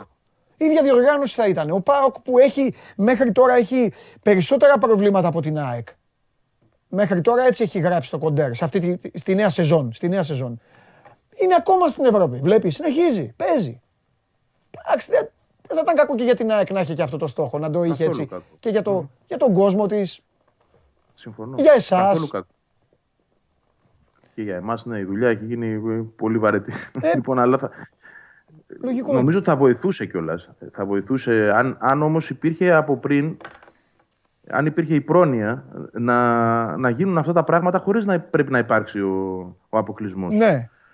Δηλαδή, από τη μία, ναι, καταλαβαίνω ότι πόνεσε πολύ. Από την άλλη, δυστυχώς, αν δεν γινόταν, Ναι. Μπορεί να μην βλέπαμε πολλά από αυτά που ακολούθησαν. Και ε, ίσως τελικά αυτό έγινε για καλό. Ναι. Χωρίς να είναι καλό μαζί. Ακριβώς. Είναι, Δε- είναι χωρίς να ένα περίεργο αποτελεί. Πράγμα, αλλά... Ναι, χωρίς να αποτελεί. Πώς να σου πω τώρα, τη δικαιολογία την όμορφη. Δεν ομορφαίνει το πιάτο, ναι. Όχι, δεν Ωραία. είναι παθογένεια για να είμαστε ειλικρινείς. Παθογένεια είναι αυτό. Να περιμένει... Είναι παθογένεια αυτό για να είμαστε ειλικρινείς. δηλαδή Ε, να περιμένεις να 100%. δεις ότι, ότι κάτι δεν λειτουργεί μέσα από τα αποτελέσματα, να είναι μπροστά σου ξεκάθαρο. Γιατί δεν μπορεί από, τη- από το ένα βράδυ στο άλλο παίχτε που πίστευες να γίνουν άχρηστοι. ναι. Έτσι. Ναι, ναι, θα ναι. έπρεπε από πριν να δεις ότι δεν σου κάνουν αυτοί οι παίχτε. Και όχι να περιμένεις Ναι. ένα βράδυ για να τους καταδικάσεις. Συμφωνώ. Πάμε τώρα στο πιο δύσκολο σκέλος της συζήτησής μας. Επαναλαμβάνω, έχουμε τον Βαγγέλη Αρναούτογλου σήμερα και συζητάμε για την ΑΕΚ του 2021. Το πιο δύσκολο κομμάτι λοιπόν για αυτή την ΑΕΚ είναι αυτό που θα αναφέρω τώρα και θα συζητήσω με τον φίλο μου τον Βαγγέλη. Φεύγει η χρονιά, φεύγει συγγνώμη πάλι, με- με χρονιά και σεζόν. Φεύγει λοιπόν η μισή σεζόν, φεύγει το δεύτερο μέρος της σεζόν. Η ΑΕΚ δεν τα καταφέρνει, μένει πολύ πίσω. Έρχεται το καλοκαίρι, αυτά που λέει ο Βαγγέλης, γίνονται οι κάποιες αλλαγές, γίνονται οι κινήσεις, έρχεται ο αποκλεισμός από την α, Βελέζ και ακολουθούν κάποιες μεταγραφές οι οποίες φέρνουν πρώτα απ' όλα ενθουσιασμό στον κόσμο, φοβερούς τίτλους στις εφημερίδες, ο φίλος μου ο Λούπος έδι- έδωσε ρεσιτάλ στην ώρα, ο Βαγγέλης εδώ στα σχόλια, όλα τα παιδιά. Ε, και είναι λογικό γιατί ο δημοσιογράφος και ο ρεπόρτερ και αυτός με τη σειρά του θέλει να γίνονται αυτά σε όλες τις ομάδες για να έχει πράγμα να γράφει και να μην γράφει τα ίδια και τα ίδια. Και φτάνουμε τώρα να ξεκινάει και το πρωτάθλημα. Λοιπόν, Βλάνταν Μιλόγεβιτς, πέντε αγωνιστικές. Η ΑΕΚ είναι τέταρτη με 10 βαθμούς. Πρώτος στη βαθμολογία ο ΠΑΟΚ μαζί με το Βόλο. Βαθμοί 12. Πίσω τρίτος ο Ολυμπιακός με 11. Τέταρτη η ΑΕΚ με 10 βαθμούς. Και έρχεται άλλο ένα ξεχωριστό κομμάτι για την ομάδα το 2021. Άλλος ένας πυλώνας. 4-5 πυλώνες είναι για κάθε ομάδα μέσα σε, σε μια ολόκληρη χρονιά. Άλλος ένας και προφανώς ο προτελευταίος, γιατί ο τελευταίος θα πούμε μετά δεν είναι ευχάριστος, βέβαια ούτε αυτός είναι ευχάριστος τέλος πάντων, έρχεται λοιπόν η απόλυσο παρέτησο έφυγον, έφυγα, ε, με έφυγαν όλο αυτό ένα μείγμα, ο Βαγγέλης θα τα πει αυτά, του Μιλόγεβιτς. Αλλάζει ο προπονητής, βάζω τελεία εδώ, άνω τελεία, δεν θα πω ότι έχει κάνει ΑΕΚ με τον επόμενο προπονητή, και σε ρωτάω, Βαγγέλη, τώρα που είσαι ήρεμος και έχουν περάσει μήνες. Αν όλο αυτό που έχει ακολουθήσει το είχες δει εσύ σε γυάλα; Καθαρή, όχι σαν του γουλή, θολή. Θα έλεγε στο Μιλόγεβιτς να σου πω: Όχι, δεν φεύγει, πρόεδρε, στο Μελισανίδη. Όχι, όχι, όχι, στο μη φύγει. Μη φύγει, θα γίνουμε μαντάρα. Άστο, έχω δει τι θα γίνει. Το έχω δει το όνειρο. Άστο εδώ. Ή πιστεύεις ότι θα γίνονταν τα ίδια και χειρότερα; Δεν νομίζω ότι θα γίνονταν τα ίδια και χειρότερα. Ωραία. Θα στην κάνω αλλιώς. Πιστεύω... Υπο, υποθε, υποθετική ερώτηση ψιλοκακή ήταν. Πάμε ναι. αλλιώς. Έγινε νωρίς όλο αυτό; Ε, σίγουρα έγινε νωρίς. Πολύ νωρίς. Έχασαν πιστεύει και οι δύο; Και απρόσμενα, θα πω εγώ σε έναν βαθμό. Έχασα και οι δύο. Κοίταξε να δεις όμως. Ο Μιλόγεβιτς ήταν η επιλογή του καλοκαιριού που έγινε εξ ανάγκης. Δεν ήταν ούτε η πρώτη, ούτε η δεύτερη, ούτε η τρίτη, ούτε η πέμπτη, μπορώ να σου πω εγώ, επιλογή. Mm-hmm ήταν μέσα στις 6-7, θα το πω εκεί έτσι τώρα σχηματικά. Λοιπόν, έφυγαν όλες οι άλλες που ήταν από πάνω, με το Λουτσέσκου να είναι πρώτη και κύρια. Λοιπόν, το προσπάθησε, επειδή δεν το απάντησε αυτό πριν, το προσπάθησε όσο δεν πήγαινε με τον Λουτσέσκου Μελισανίδης, γιατί με ρώτησε αν το προσπάθησε πολύ. Όσο δεν πήγε και χρόνο του έδωσε και τον πίεσε και τα πάντα προσπάθησε να κάνει, δεν τον έπεισε. Οπότε σιγά σιγά στέρευαν οι επιλογές. Ο Ρεμπρόφ ήταν μια πολύ δυνατή επιλογή που τη, τη μόχτισε η ΑΕΚ, τη δούλεψε πάρα πολύ για να τον πείσει. Επέλεξε και αυτός στα πολλά χρήματα που βρήκε στη Σαουδική Αραβία. Δεν θυμάμαι, πήγε στα Εμμυράτα, κάπου εκεί τέλος πάντων. Ε, οπότε ε, χτύπησε πόρτες. Σου είχα πει ότι μέχρι και για του Βαλβέρδε θεωρητικά, στο θεωρητικό το έψαξε, αλλά χτύπησε πόρτες η ΑΕΚ. Και όλες οι πόρτες ήταν κλειστές. Έτσι λοιπόν πήρε ένα προπονητή για τον οποίο είχε Ντε μία άποψη. Κομψή κομψά, να το πω έτσι. Δεν ήταν και σίγουρη, αλλά φοβόταν κιόλας μήπως τον χάσει και αυτόν και μετά δεν έχει το απόλυτο τίποτα. Έτσι. Δεν υπάρχει ε, άλλη λύση. Δηλαδή, πιο μετά στις επιλογές ήταν ο Γιάννη, για να καταλάβεις. Ε, πήρε λοιπόν ένα προπονητή τον οποίο δεν τον πίστευε στο 100%. Στην πορεία ο προπονητής δουλεύοντας το κατάλαβε αυτό. Δεν είναι χαζός κανένας προπονητής. Το περιβάλλον που, που ζει και δουλεύει, όταν το εισέπρατα εγώ ως ρεπόρτερ, δεν θα πω πώς και τι, δεν έχει σημασία. Αλλά όταν έφτανε σε μένα αυτό, σκέψου πώς το ζούσε εκείνος. Δεν μπορεί εγώ να το μάθαινα και να μην το καταλάβει εκείνος ότι τα πράγματα δεν είναι τόσο αρμονικά, ότι υπάρχουν δεύτερες σκέψεις, ότι αμφισβητείται εκ των έσω, ότι, ότι, ότι. Και όσα έλεγαμε και στις εκπομπές, θυμάσαι που σου είχα πει και μια φορά και ανέβηκε και στο YouTube ότι εμπνέει ο Μιλόγεβιτς. Δεν τα έλεγα από το κεφάλι μου. Ε, κάτι μαθαίνουμε κι εμείς για να το λέμε. Ε, δεν γίνεται να μαθαίνουμε εμείς και αυτός να μην ξέρει.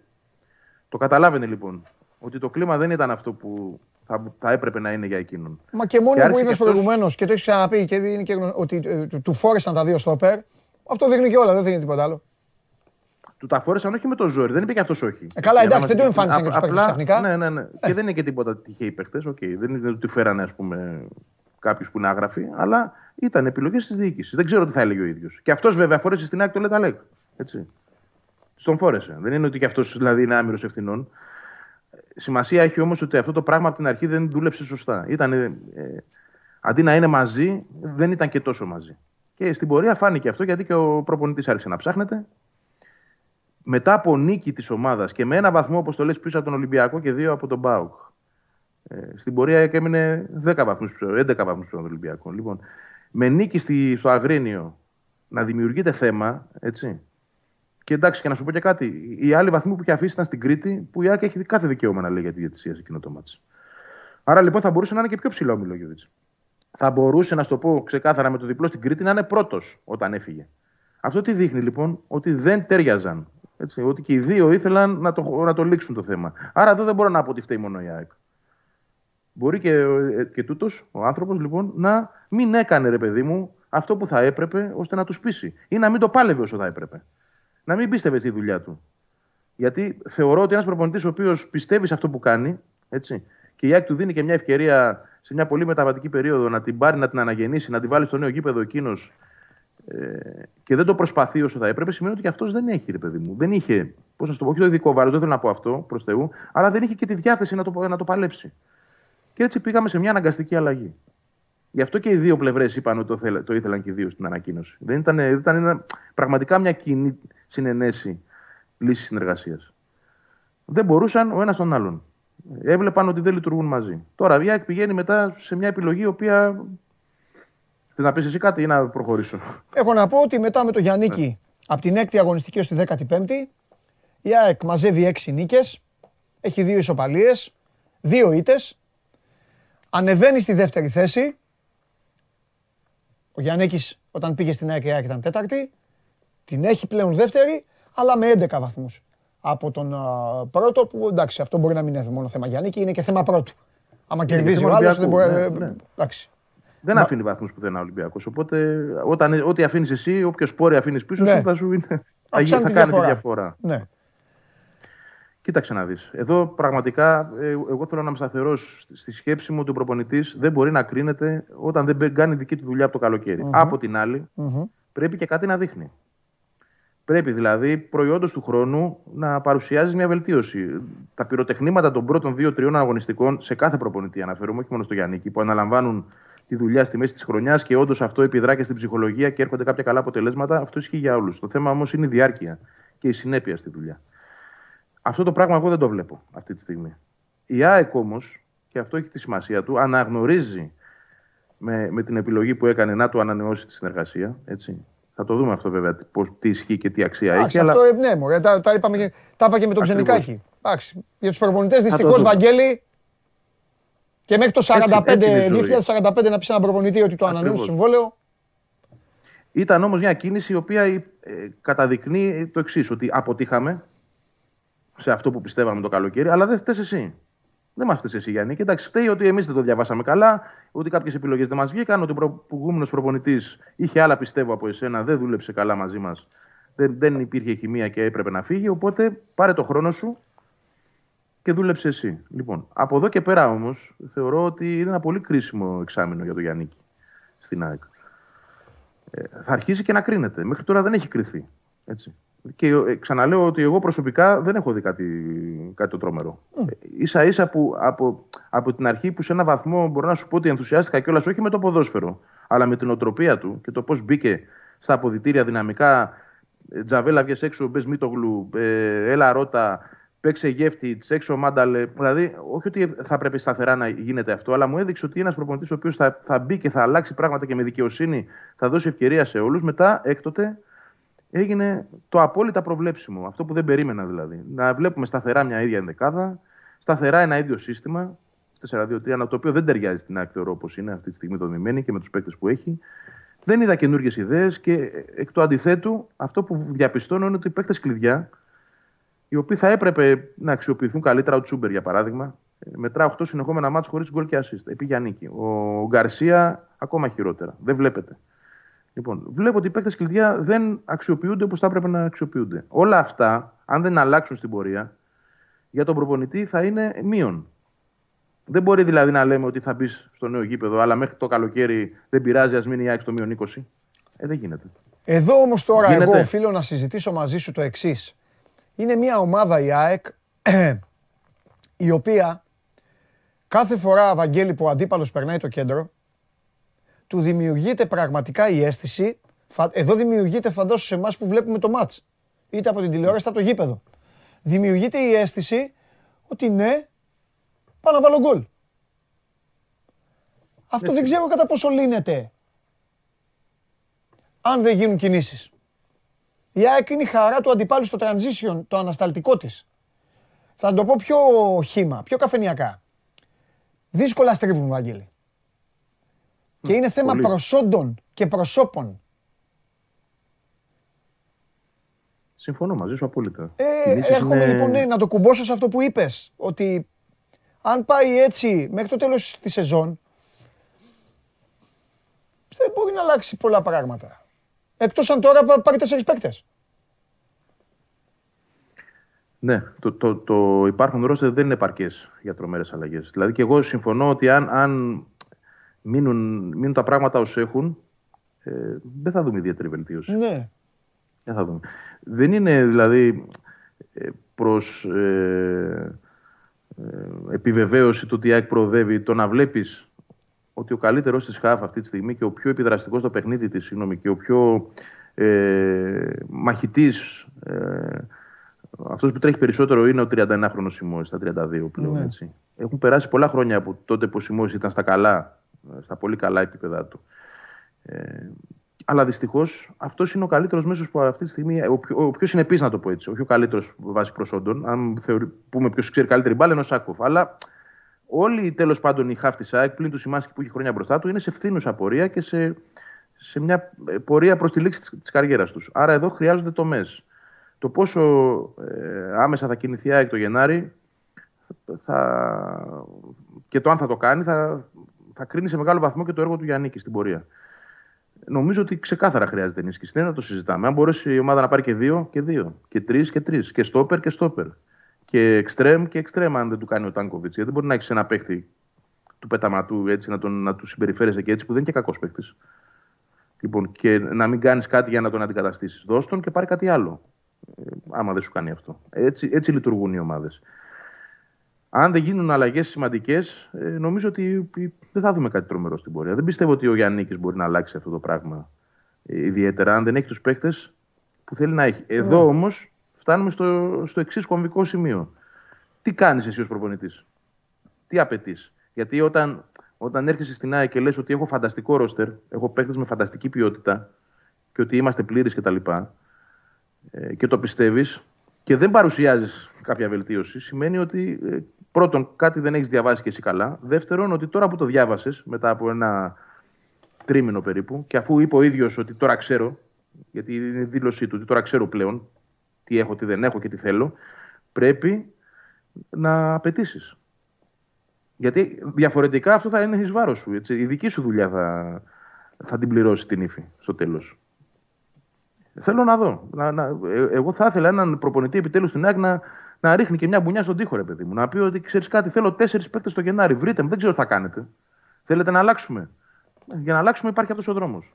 Δουλέψτε. Από το καλοκαίρι η ΑΕΚ ξέρει. Από το, συγγνώμη, ναι.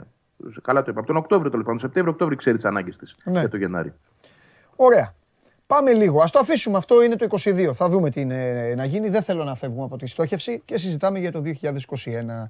Πάμε λοιπόν τώρα λίγο να πούμε για πρόσωπα.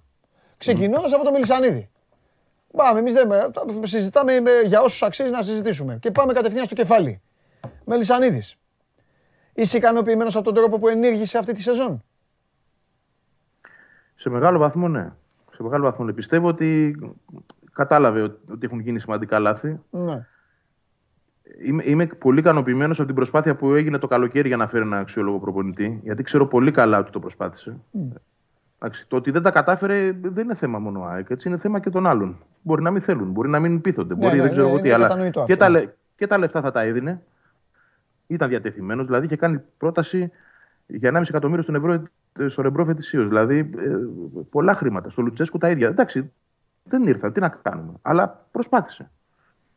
Δηλαδή το, το, το αναγνωρίζω αυτό. Το αναγνωρίζω επίσης ότι βέβαια αργοπορημένα είδε μετά το μάτς με τη Βελέζ ότι έπρεπε να αλλάξει πράγματα.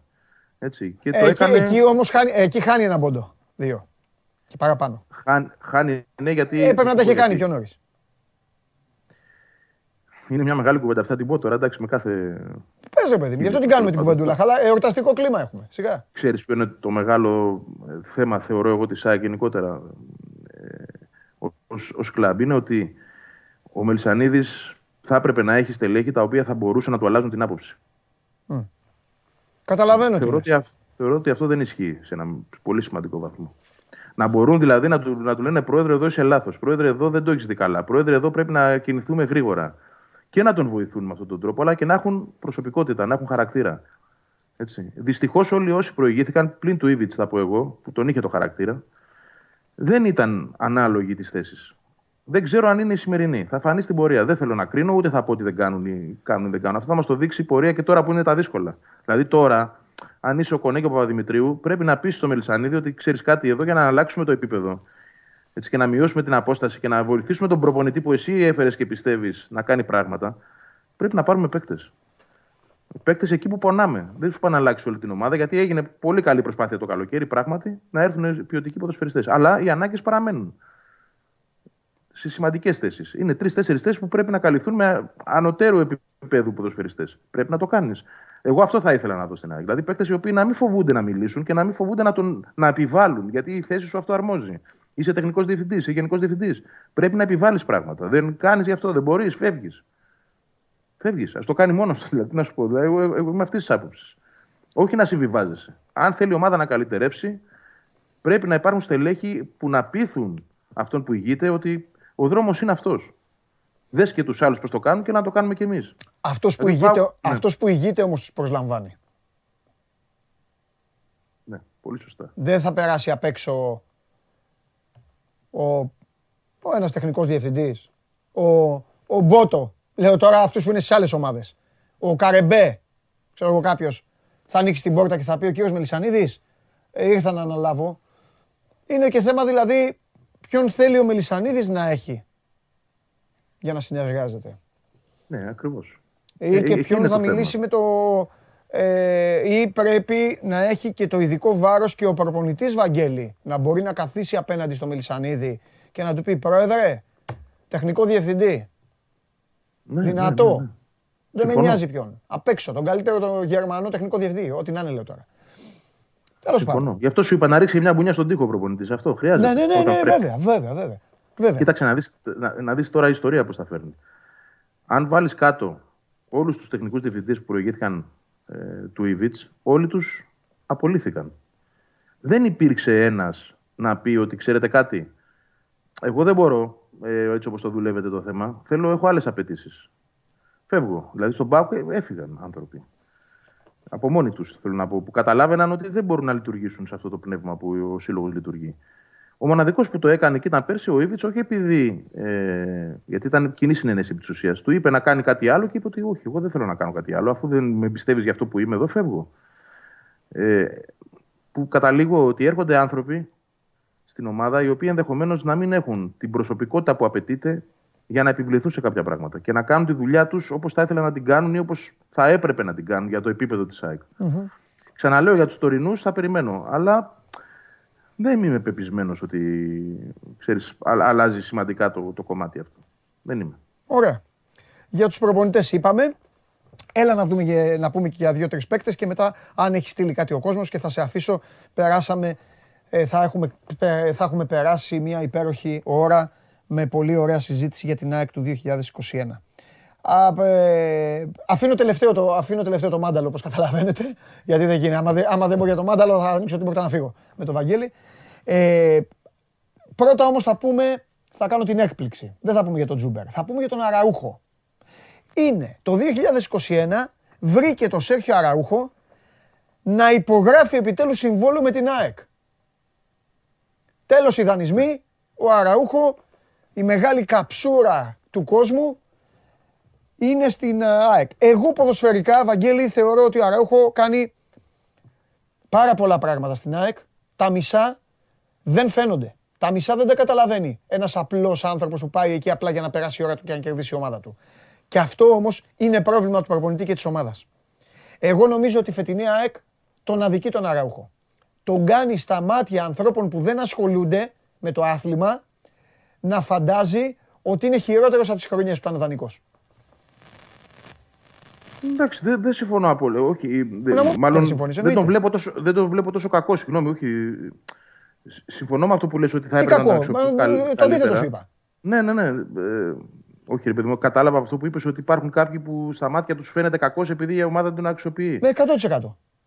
Ναι, δε- δεν το εισπράττω αυτό. Δηλαδή πιστεύω ότι περισσότεροι έχουν την άποψη ότι είναι καλός ο Αραούχο και ότι προσπαθεί αυτό που λες. Αλλά η ομάδα όντως δεν τον αξιοποιεί. Άρα ο κόσμος καταλαβαίνει. Εκεί ήθελα να το πάω. Καταλαβαίνει τι, τι βλέπει και την προσπάθεια που καταβάλει. Έχεις πολύ δίκιο. Ο Αραούχο κάνει πάρα πολλές δουλειές μέσα στο γήπεδο.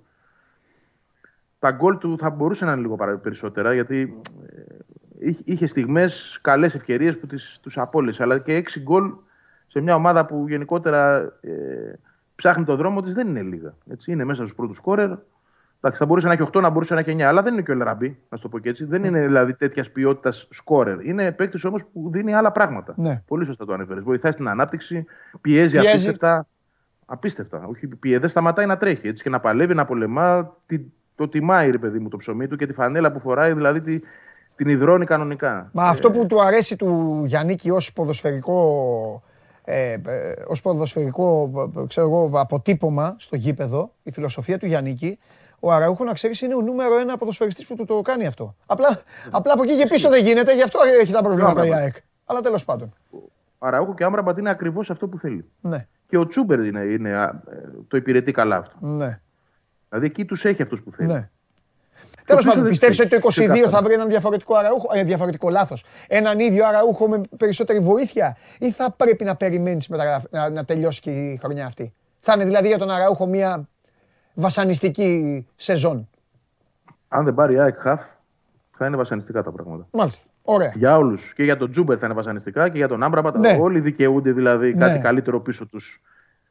Ναι. Δύο θα έλεγα εγώ καλύτερους πίσω Οκ. τους, όχι έναν. Για να, για να παίξουν όλοι καλύτερα μπροστά. Εντάξει. Δυσκολεύω τώρα το βαθμό δυσκολίας, τον ανεβάζω και μετά θα τον απογειώσω όπως καταλαβαίνεις. Δεν θα πω τίποτα για την άμυνα. Την έχουμε, ε, εντάξει, την κάναμε φύλλο και φτερό την άμυνα. Εξάλλου, μιλάμε για άλλα πρόσωπα τώρα. Πίσω το πρόβλημα της ΑΕΚ είναι ανασταλτικό και το γνωρίζουμε. Ξεκινάει από τα χαφ και πάει πίσω. Όμως, Τσούμπερ. Κουράστηκε. Ξενέρωσε.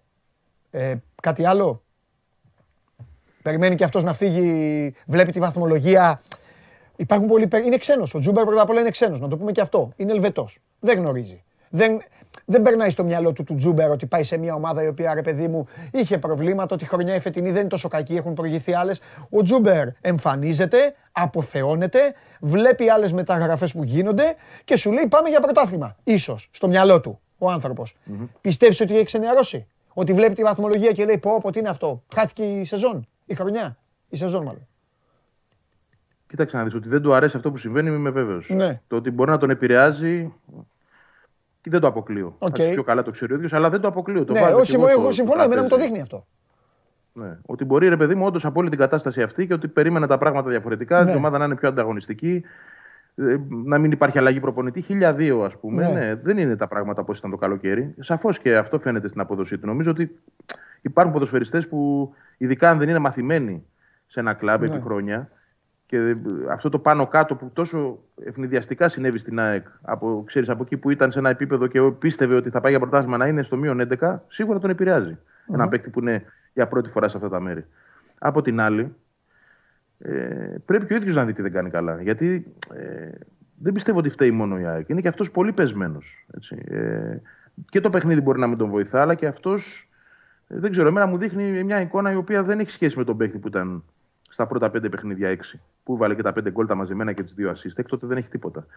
Ε, φταίει η κούραση. Σε ένα βαθμό σίγουρα θα φταίει. Δεν έκανε προετοιμασία, έπαιζε με την Ελβετία. Ναι, το έχουμε αναγνωρίσει ότι τον επηρεάζει. Αλλά δεν μπορεί να φταίει μόνο αυτό. Πρέπει να το συζητήσει με τον προπονητή, να το συζητήσει με την ομάδα. α- Αλλά η εικόνα του είναι τέτοια που αυτή τη στιγμή, ξέρεις κάτι, υπάρχει και μια οικονομική εκκρεμότητα μπροστά. Είναι 2,2 εκατομμύρια ευρώ να πληρωθούν. Τα δίνεις; Τα δίνεις αν συνεχίσει έτσι εννοώ. Αυτό είναι ένα πολύ μεγάλο ερώτημα για την Φανταστική πάσα μου έβγαλες για το φινάλε της χρονιάς. Τα δίνεις; Αν θες τη γνώμη μου, τα δίνεις. Τα δίνεις και κοιτάς πώς θα κάνεις Μαζί την σου. ομάδα καλύτερη. Μαζί σου. Δεν πας Πρέπει δεν να πας την πάψουν οι κάνεις. ελληνικές ομάδες. Τώρα έτυχε είναι το παράδειγμα της ΑΕΚ. Βάλτε όποια ομάδα θέλετε. Πρέπει να πάψουν οι ελληνικές ομάδες να, να στέκονται σε αυτό. Είναι παίκτης αξίας. Τον γνωρίζουμε. Ακριβώς. Ξέρουμε πώς μπορεί να παίξει. Τόσο κάνει. Θες να πάρεις πρωτάθλημα, Βαγγέλη, θες να μπει στο γήπεδο και να πεις στον κόσμο, έλα διαρκείας, έλα να γεμίσει η. Ε, ε, Πώς μου έχεις πει να το λέω, ο Παπαρένα για σοφιά; Θέλεις. Ε, θες όλο αυτό να γίνει; Άμα δεν κρατήσεις τον Τζούμπερ, Ευαγγέλη, ποιο θα κρατήσεις; Συμφωνώ. 100% μαζί σου. Δε, δε, πρέπει εσύ να βρεις το λόγο που δεν παίζει καλά και όχι και εκείνος πρέπει να ψαχτεί. Εντάξει, αλλά θεωρώ ότι ο επαγγελματίας παίκτης και επειδή ξέρω ότι είναι και καλό παιδί και ότι δουλεύει και ότι δεν είναι πολλά χαζά ακούγονται γύρω-γύρω, καμία σχέση. Είναι πολύ αφοσιωμένος στο ποδόσφαιρο και λατρεύει την εθνική και ο στόχος του είναι πάντα να είναι στην εθνική. Οι παίκτες που έχουν τέτοιο, τέτοιο κίνητρο ποτέ δεν αφήνουν τους εαυτούς τους. Ναι. Άρα λοιπόν δεν τίθεται θέμα το τι κάνει ο Τσούμπερ έξω από το γήπεδο. Τίθεται ναι. το τι δεν κάνει μέσα σε αυτό και τι η ομάδα δεν τον βοηθά, δεν βρίσκει το γιατί. Mm-hmm. Τον ανανεώνεις με κλειστά μάτια. Αν θες να πας μπροστά, τους καλούς παίκτες τους κρατάς και ψάχνεις να βρεις τον καλό προπονητή. Αν δεν είναι τούτος, αν θα είναι άλλος. Ναι. Όχι τον παίχτη όμως. Δεν, το, δεν τον αφήνεις αυτό τον παίχτη. Mm-hmm. Γνώμη μου. Εγώ 100, έχεις 100% δίκιο. 100% δίκιο. Λοιπόν. Τώρα, αν θες, κοίταξε να δεις. Αν θες να πας το καλοκαίρι να πεις στην Άιντραχτ μέχρι την ημέρα που τελειώνει η προθεσμία ότι κοιτάξτε να δείτε, δεν είναι και σε τόσο καλή χρονιά να τον πάρω από 2,2-1,5. OK, okay, αυτό κάτω. Ναι, δεν τίποτα. αλλά εκεί να ξέρει, εκεί να ξέρεις, ωραία η μαγιά, αλλά εκεί να ξέρεις ότι έχεις κάτι σε ένα τραπέζι με καπέλο και με γυαλί ηλίου, να μην φαίνονται και τα μάτια και παίζεις πόκερ. Κοίτα, έχεις, Γιατί έχεις μπορεί την ίδια ώρα, έλα. Όχι, έχεις το περιθώριο να τον, να τον πληρώσεις μέχρι 30 του Ιούνιου, ξέρω εγώ. Δεν θυμάμαι τώρα Αυτό σου λέω. Πρέπει να δεις και τις ημερομηνίες. Γιατί μετά να τον ναι, αφήσεις και να πεις στην Άιντραχτ, έλα να το ξανασυζητήσουμε. Η Άιντραχτ θα σου πει: Οκ. Αλλά μπορεί να εμφανιστεί το Αμβούργο. Δεν ξέρω τι, να, ναι. ό,τι μου ήρθε σου είπα τώρα. Και να πει: Δεν πειράζει, άστο να τον πάρω εγώ. Θα δίνω εγώ τα 2,2. Ναι. ναι. Έχεις ένα περιθώριο τέλος πάντων να το δοκιμάσεις. Ναι. Δεν, δεν χάνεις κάτι. Ναι. Επίσης, ξέρεις κάτι, θεωρώ ότι γιατί δεν έχει νόημα να πάνε να τα δώσεις από τώρα τα χρήματα για παράδειγμα. Γιατί μπορεί να βγάλει ένα τραυματισμό. Έτσι, παίκτες είναι. Δεν ξέρεις ναι. μπορεί να σου συμβεί. Το Μάιο, το Μάρτιο. Χτύπα ξύλο, ρε παιδί μου, αλλά λέω. Ε, τα δίνεις τα χρήματα στο deadline. Αλλά όχι να χάσεις αυτό το παίχτη επειδή δεν σου κάνει μια καλή χρονιά. Θα είναι αστείο. Όχι, όχι, όχι. Έχεις δίκιο, έχεις δίκιο, έχεις δίκιο, έχεις δίκιο. Λοιπόν, και πάμε και, και, και, και για, το, για το φοβερό και τρομερό φινάλε. Μάνταλο, τι λέμε τώρα; Τι λέμε; Πέρασε άλλη μία χρονιά όπου ήταν ο πρωταγωνιστής. Το παιδί αυτό πρέπει να πάψει να είναι πρωταγωνιστής. Γιατί δυστυχώς δεν είναι πρωταγωνιστής όπως θα έπρεπε να είναι. Τρώει πολύ μεγάλο ανάθεμα, Βαγγέλη. Και, και δεν, του, δεν, του, δεν, δεν το αξίζει κιόλας. Σίγουρα δεν το αξίζει. Δεν είμαι κι εγώ υπέρ του αναθέματος, όχι μόνο για εκείνο, για κανέναν. Θα πω το εξής, ότι το θέμα του Μάνταλου είναι λεπτό γιατί είναι θέμα του οργανισμού και όχι τόσο του παίχτη. Συμφωνώ μαζί σου. Δηλαδή, όλη αυτή, ναι, το πώς τον έχει διαχειριστεί η όλα αυτά τα χρόνια. Έτσι. Θέλοντας να τον αναγάγει σε κάτι το οποίο είναι παραπάνω ενδεχομένως από αυτό που μπορεί ο παίκτης, αυτό όμως δεν σημαίνει ότι πάβει να είναι ένας καλός παίκτης. Είναι ένας καλός ποδοσφαιριστής. Στον πρώτο γύρο της ΑΕΚ είναι ένας τους πιο επιδραστικούς. Θέλεις τα assist, τα γκολ. Το, εγώ τα αφήνω στην άκρη όλα αυτά. Ε, εγώ σου τα είπα και τις προάλλες. Είναι πρώτος ναι. Ε, στο σύνολο των αριθμών. Και στις assist είναι και πρώτος στο πρωτάθλημα, αν δεν κάνω λάθος. Είναι πρώτος. Έχει 8. Λοιπόν, θα σου πει άλλος οι μισές και παραπάνω είναι αποστημένε. Αυτά τα ακούω Βερεσέ. Όποιος τα λέει δεν έχει παίξει. Ναι. Όποιος θέλει, α εκτελέσει κόρνερ. Εγώ δεν κοιτάω αυτό. Κοιτάω πόσο καλά είναι η ομάδα όταν είναι αυτός καλά. Το θέμα είναι όμως ότι είναι καλά για 30 λεπτά παντελή. Ναι. Άντε ένα ημίχρονο βία. Βαγγέλη, Βαγγέλη ε, ε, το μεγαλύτερο ποσοστό των παικτών δεν, δεν ε, σκάνε μετά. Όχι μόνο μάνταλος όμως. Η φυσική κατάσταση είναι ένα γενικό πρόβλημα στην ΑΕΚ. Της ΑΕΚ εννοείς τώρα, ναι. ναι. Της ΑΕΚ. Ναι, εγώ στον Άμραμπατ δεν, το, στον δεν το βλέπω. Εντάξει, ο Άμραμπατ ε, είναι άλλο. Στον Αραούχο δεν το βλέπω. Κάτσε να σου πω εγώ πέντε που δεν το. Στον Τζούμπερ δεν το βλέπεις αυτό. Ούτε στο Σιμόης το βλέπεις, ο οποίος γύρισε από το χειρισμένο αστράγαλο και παίζει δηλαδή ο άνθρωπος στα κόκκινα. Ναι. Γιατί ο Μάνταλος; Γιατί στο 30 να σε, σε άλλο γήπεδο πλέον; Δηλαδή 30 λεπτά και τέλος; Όχι, αυτό, αυτό σημαίνει ότι κάτι και εκείνος δεν κάνει Δεν είναι μόνο η ομάδα. Δεν είναι μόνο η φυσική κατάσταση, είναι και ένα θέμα προσωπικό. Το πώς ζεις, το πώς προπονείσαι, το τι κάνεις για τον εαυτό σου. Δεν μπορεί μετά το 30-35 να, να, από το 8 να είσαι στο 4. Αυτό θεωρώ είναι μεγάλο πρόβλημα. Αν μπορούσε ο Μάνταλος να παίζει για 60 λεπτά όπως παίζει, γιατί πολλές φορές γίνεται αλλαγή στο 60, αλλά από το 30-35 δεν είναι στο γήπεδο. Με αυτό που βλέπω εγώ. Έτσι. Λοιπόν, θα έπρεπε ε, να κοιτάξει και ο ίδιος πώς θα το βελτιώσει αυτό, αυτό το κομμάτι. Αν ήταν στα επίπεδα που έπρεπε, θεωρώ ότι θα, δεν θα κάναμε και την κουβέντα που κάνουμε. Το ότι βοηθάει όμως την ομάδα και ότι τρώει άδικα ανάθεμα, εντάξει, OK. Okay. Όλοι το καταλαβαίνουμε. Ναι. Του χρεώνονται και πράγματα για τα οποία ας πούμε, δεν ευθύνεται. Δεν μπορεί για κάθε τι στραβό να αυτή η ομάδα. Δηλαδή, δεν μπορεί επειδή ο Τσούμπερ δεν βλέπετε εδώ και 8 αγωνιστικές και ο Γκαρσία αλλού πατάει και αλλού βρίσκεται και δεν βγαίνει ως project να φταίει ο Μάνταλος. Όχι. Δεν φταίει αυτός. Φταίνουν αυτοί οι δύο. Κάτι αυτοί δεν κάνουν καλά. Φταίει ο προπονητής που δεν το βρίσκει. Όχι ο Μάνταλος όμως. Τρελαθούμε. Ναι. Λοιπόν, έχουμε καλύψει μόνοι μας τις περισσότερες απορίες εδώ των ε, τηλεθεατών και των τηλεθεατριών. Για τεχνικούς διευθυντές τα είπαμε, για παίκτες τα είπαμε. Μπράβο, είμαι περήφανος για τη συζήτησή μας. Ε, ε, τώρα ο Παναγιώτης λέει κάτι, λέει, είναι ο Αραούχο ο φόρ για το νέο γήπεδο ή χρειάζεται φόρ επίπεδου Πόνσε; Δηλαδή, για την ΑΕΚ ο Πόνσε είναι καλύτερος παίκτης από, το, από τον Αραούχο. Στο μυαλό των εξήτων δηλαδή αυτό ή είναι απλά μια προσωπική άποψη. Μου φαίνεται λίγο παράξενο αυτό. Πάνω προσωπική. Αν, ναι. αν θες να ρωτήσεις και εμένα, και εμένα μου άρεσε πιο πολύ ο Πόνσε. Ναι. Αλλά αυτό είναι μια προσωπική θεωρία. Εντάξει, είναι άλλα στοιχεία, ρε παιδί μου. Αλλά νομίζω ότι ο Αραούχο δεν είναι. Είναι ο παίκτης με τον οποίο μπορεί να μπει, η, να μπει η ΑΕΚ στο γήπεδο της. Ναι. Και με το συγκεκριμένο προπονητή, ειδικά ακόμη περισσότερο. Εγώ θα το πω αλλιώς. Πρέπει ο Ραούχο να είναι ο πρώτος φόρτης ΑΕΚ στο νέο γήπεδο και αν Σαριφάρ το δεύτερος. Αυτό θα πρέπει να είναι το ερώτημα. Ή η ΑΕΚ χρειάζεται κάτι καλύτερο. Να πάρει, να πάρει άλλο δεύτερο. δεύτερο. Έναν με τον Αραούχο που να είναι όμως που να καταλαβαίνει ο Αραούχο ότι θα μείνει και στον πάγκο. Γιατί τώρα αυτή τη στιγμή ισχύει το άλλο. Ότι ο Ανσαριφάτ πρέπει μια ζωή να βγάλει, μάλλον μια σεζόν να τη βγάλει ως δεύτερος. Ναι. Εγώ, λοιπόν, και δεν του αρέσει αυτό, το καταλαβαίνω. Να πάρει, ναι. ναι. δεν του αρέσει και OK, okay, ίσως και δεν του αξίζει σε κάποια παιχνίδια, αλλά ο Αραούχο είναι καλύτερος παίκτης συνολικά του Ανσαριφάρντ. Ναι. Το κάνουμε. Άρα λοιπόν δεν είναι το θέμα Αραούχο. Το, το θέμα είναι αν η ΑΕΚ μπορεί να φέρει και έναν ακόμα καλύτερο. Δηλαδή ο Ελ Αραμπί και ο Τικίνιο. Δηλαδή ο Τικίνιο ε, μπορεί να ήταν βασικό στην ΑΕΚ για παράδειγμα. Και ναι. να κοντραριζόταν με τον Αραούχο. Ναι, συμφωνώ. Δεν σου λέω ότι θα ήταν απαραίτητα, αλλά μπορεί να κοντραριζόταν πιο πολύ. Ενώ εκεί έχεις τον Ελ Αραμπί και τον Τικίνιο. Δηλαδή η ΑΕΚ πρέπει να κοιτάξει να φέρει ένα καλύτερο φορ και από τους δύο που έχει τώρα. Mm-hmm. Και να μείνει ο Αραούχο ε, πρώτος, δεύτερος, θα το δούμε. Αυτή η γνώμη μου. Μάλιστα. Και όλοι, σχεδόν, σχεδόν όλοι, Ψέματα. Οι μισοί γράφουν το όνομα του Μπαρμπόσα. Ναι, υπάρχει θέμα με τον Μπαρμπόσα. Ωραία, πες το. Δεν είναι, της παρου... δεν είναι για την εκπομπή για αυτό που θέλουμε να κάνουμε, αλλά πάνω απ' όλα η επικαιρότητα και η, και η πληροφόρηση. Ναι, Οπότε πες για τον Μπαρμπόσα. Εντάξει, είναι ο διακαής πόθος. Είναι ένας παίκτης ο οποίος στο 6 αγωνίζεται περισσότερο, αλλά μπορεί να βοηθήσει σημαντικά στη δημιουργία. Θα εξαρτηθεί σε μεγάλο βαθμό, εγώ πιστεύω ότι θα γίνει με το Λεταλέκ. Δεν μπορείς να έχεις ένα παίκτη με 700.000 ευρώ συμβόλαιο και να τον μπαρκάρεις τρίτο στην ιεραρχία, γιατί αν έρθει ο, ο Μπαρμπόσα, παράδειγμα, έτσι, θα μείνει στον πάγκο Σιμώες. Mm-hmm. Άρα τι θα έχεις στον πάγκο Σιμώες και Λεταλέκ; Κάπου εδώ δεν κολλάει. Η Άκη το προσπαθεί πάντως. Να πούμε ότι είναι παίκτης της Νης, είναι δανεικός στην Παλμέιρας. Παίζει στην Παλμέιρα στο Αρμπέλ Φεραίρα του πρώην προπονητή του Πάουκ. Λίγη ο δανεισμός του τέλος του έτους, τώρα αυτές τις μέρες. Και η ΑΕΚ προσπαθεί είτε να τον αγοράσει τώρα, είτε να τον πάρει με οψιόν και οψιόν αγοράς ε, το καλοκαίρι. Δανεισμό δηλαδή και οψιόν αγοράς. Δεν ξέρω ο παίκτης τι θέλει. Το ρεπορταζιακά το ψάχνουμε. Πάντως είναι μια υπαρκτή περίπτωση. Αλλά ξαναλέω ότι σχετίζεται σε μεγάλο βαθμό και με το Λεταλέκ.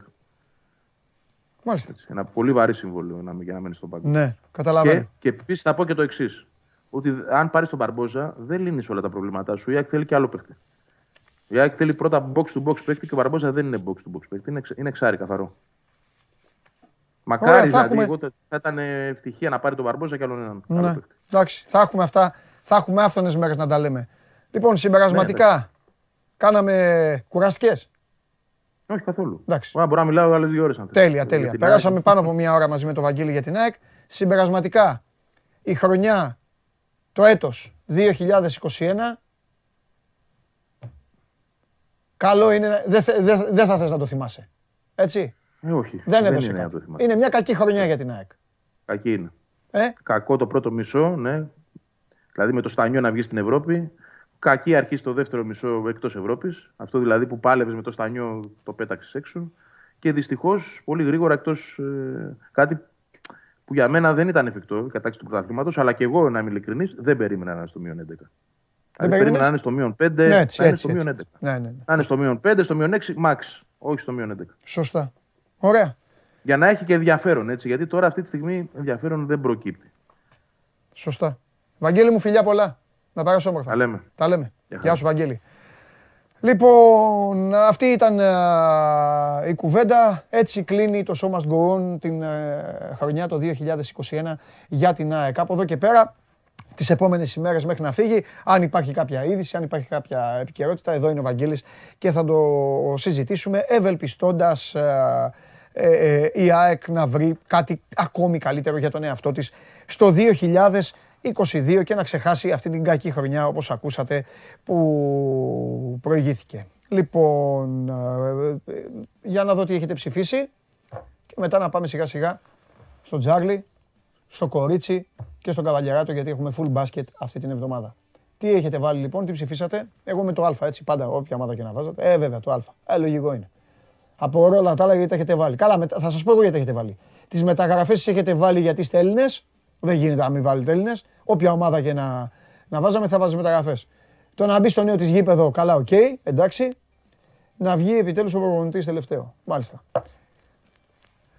Συνεχίστε, sport24.gr, κάθετος vote. Ε, Και πάμε τώρα. Δεν έχει πολλά παιχνίδια. Μπαμ μπαμ. Να ακούσω τον φίλο μου τον Τζάρλι να σας δίνει χρήμα.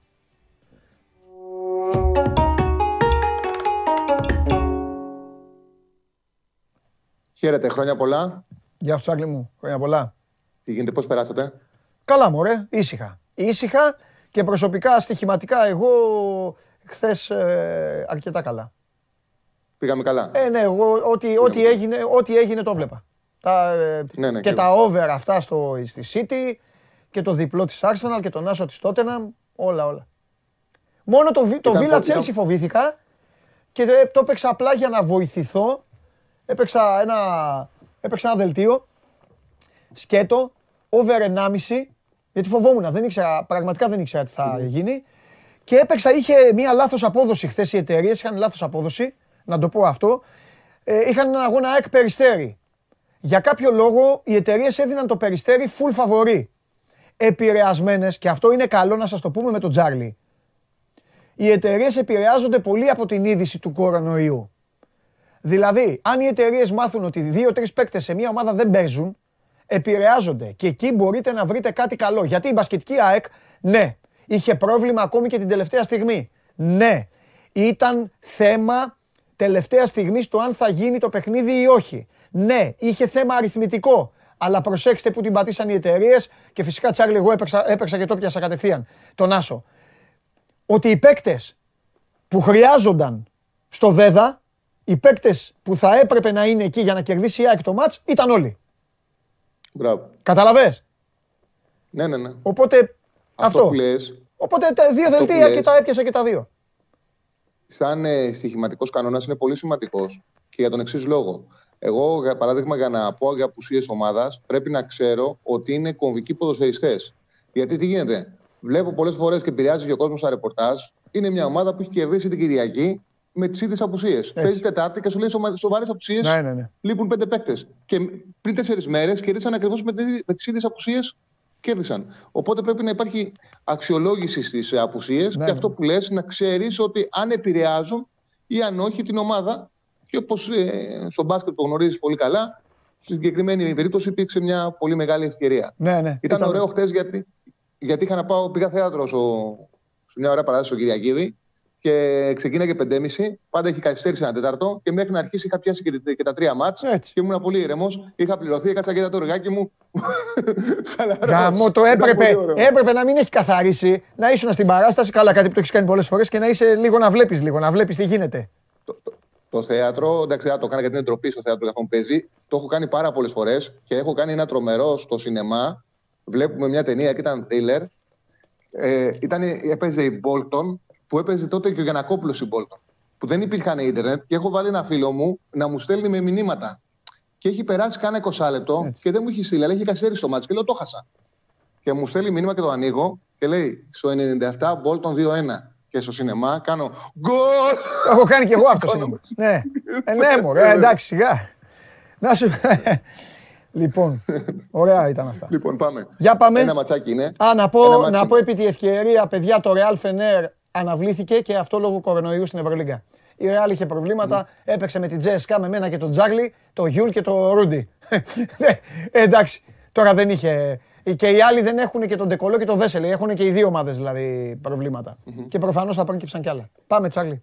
Ναι, τίποτα. Ένα παιχνίδι είναι. Εντάξει, εμένα τα, τα κόμπο δεν μου αρέσουν πάρα πολύ. Χρησιμοποιώ κόμπο μόνο όταν βλέπω ένα φαβορή που υπάρχουν συνθήκες για να επαληθευτεί με μεγάλη ευκολία ώστε να ανεβάσουμε την απόδοση, όπως για παράδειγμα στο City Leicester, δηλαδή να πληρωθεί κάποιος ένα 50, ένα 55, ένα άσο, ένα 14 από τη στιγμή που υπάρχουν οι συνθήκες. Τώρα, επειδή δεν έχουμε ένα match και για να ασχοληθούμε, βλέπω στο Newcastle United βλέπω την τάση που έχει ο Ράκινγκ να την ε, βελτιώσει την ομάδα στο αμυντικό κομμάτι. Στο γεγονός ότι την έχει κάνει πιο σφιχτή, πιέζει περισσότερο στο κέντρο, βάζει και τους μπακ που είναι καλύτεροι αμυντικά ε, δηλαδή, βλέπεις ότι γενικά η φιλοσοφία του είναι να, μπορώ, να μάθεις την ομάδα να κρατάει το 0. Έχουν δύο συνεχόμενες νίκες στο 1-0.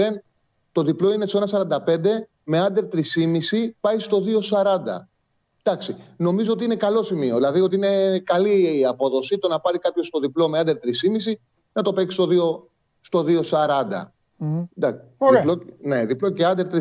Από 1,45 στο 2,40 Εντάξει, να, η United δείχνει μια διαφορετική φιλοσοφία ναι. πλέον. Δηλαδή δεν είναι η ομάδα που δέχεται εύκολα γκολ και πάει να βάλει 3 και 4 mm-hmm. για να το γυρίσει όπως έκανε με το Σόλσκερ mm-hmm. και πολλές φορές να τους φεύγουν τα μάτς. Ο Ράκινγκ το διαχειρίζεται διαφορετικά. Τέλεια. Αυτά. Και αύριο, αύριο έχουμε, έχουμε Ναι, συνεχίζουμε. Έχουμε mm-hmm. περισσότερα. Τσάρλι, φιλιά. Γεια σου, Παντελή μου. Γεια σου, Τσάρλι. Πάμε, συνεχίζουμε. Έλα, πριν έρθει ο Καβαλιαράτο τώρα εδώ να μας αναστατώσει, να μπει το κόριτσι. Ποια, ποια από τις δύο είναι τώρα; Α, κοιτάξτε. Το, το μαράκι, έλα Μαρία μου. Καλώ την.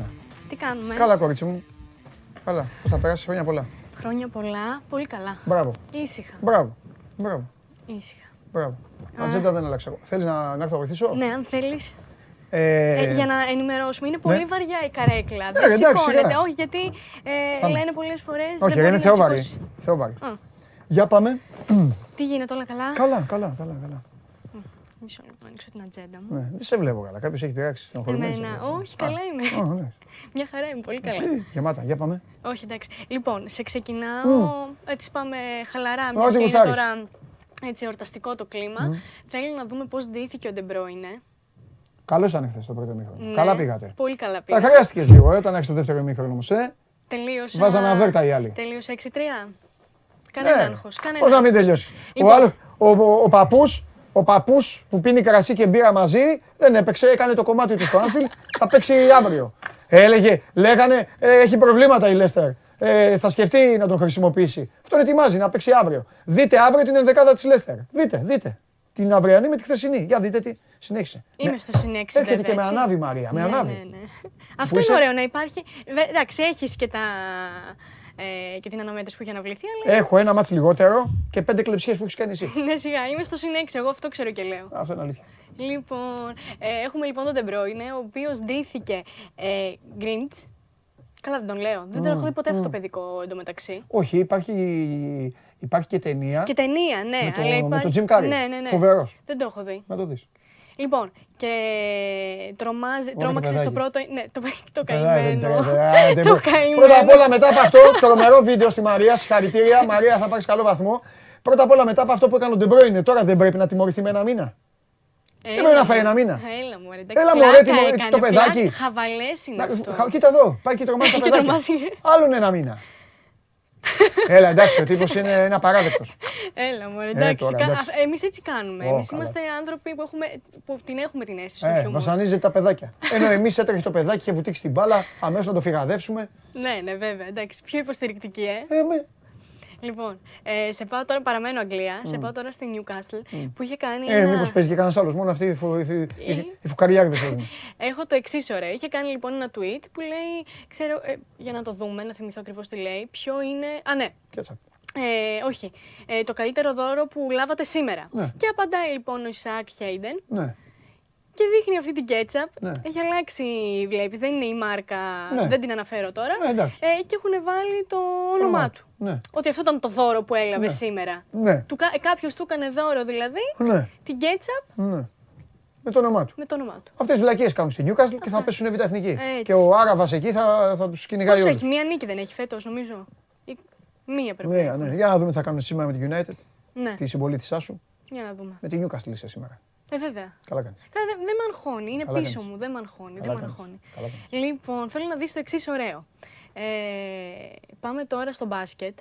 είναι, έχουμε τον ε, Kenny West. Ωραία. Ο οποίος έχει ιδρύσει και την Ακαδημία, την, την Ακαδημία στο Los Angeles, ε, Donda Academy. Πήγε λοιπόν να παρακολουθήσει τον αγώνα από κοντά και όπως ήταν ε, αναμενόμενο και φυσικό, ξέρεις, πήγανε παιδάκια εκεί, τους ζητούσαν αυτόγραφα κτλ.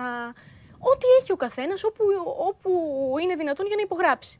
Οπότε ένας τι του έδωσε για να υπογράψει, λες; Τι θα μπορούσε; Τι, αντι, τι αντικείμενο; Ναι. Αφού το βάλανε μέσα να, να, παίξουν, να παίξουμε. Έλα, δεν το έχουν ξεκινήσει. Μπορείς να μαντέψεις. Δεν βλέπεις άλλωστε. Ένα δείγμα για τον κορονοϊό. Όχι. Α. Ε, έδωσε, δεν το αποκαλύπτω, να το δούμε. Κινητό. Έδωσε το κινητό του. Θα φύγει από εκεί.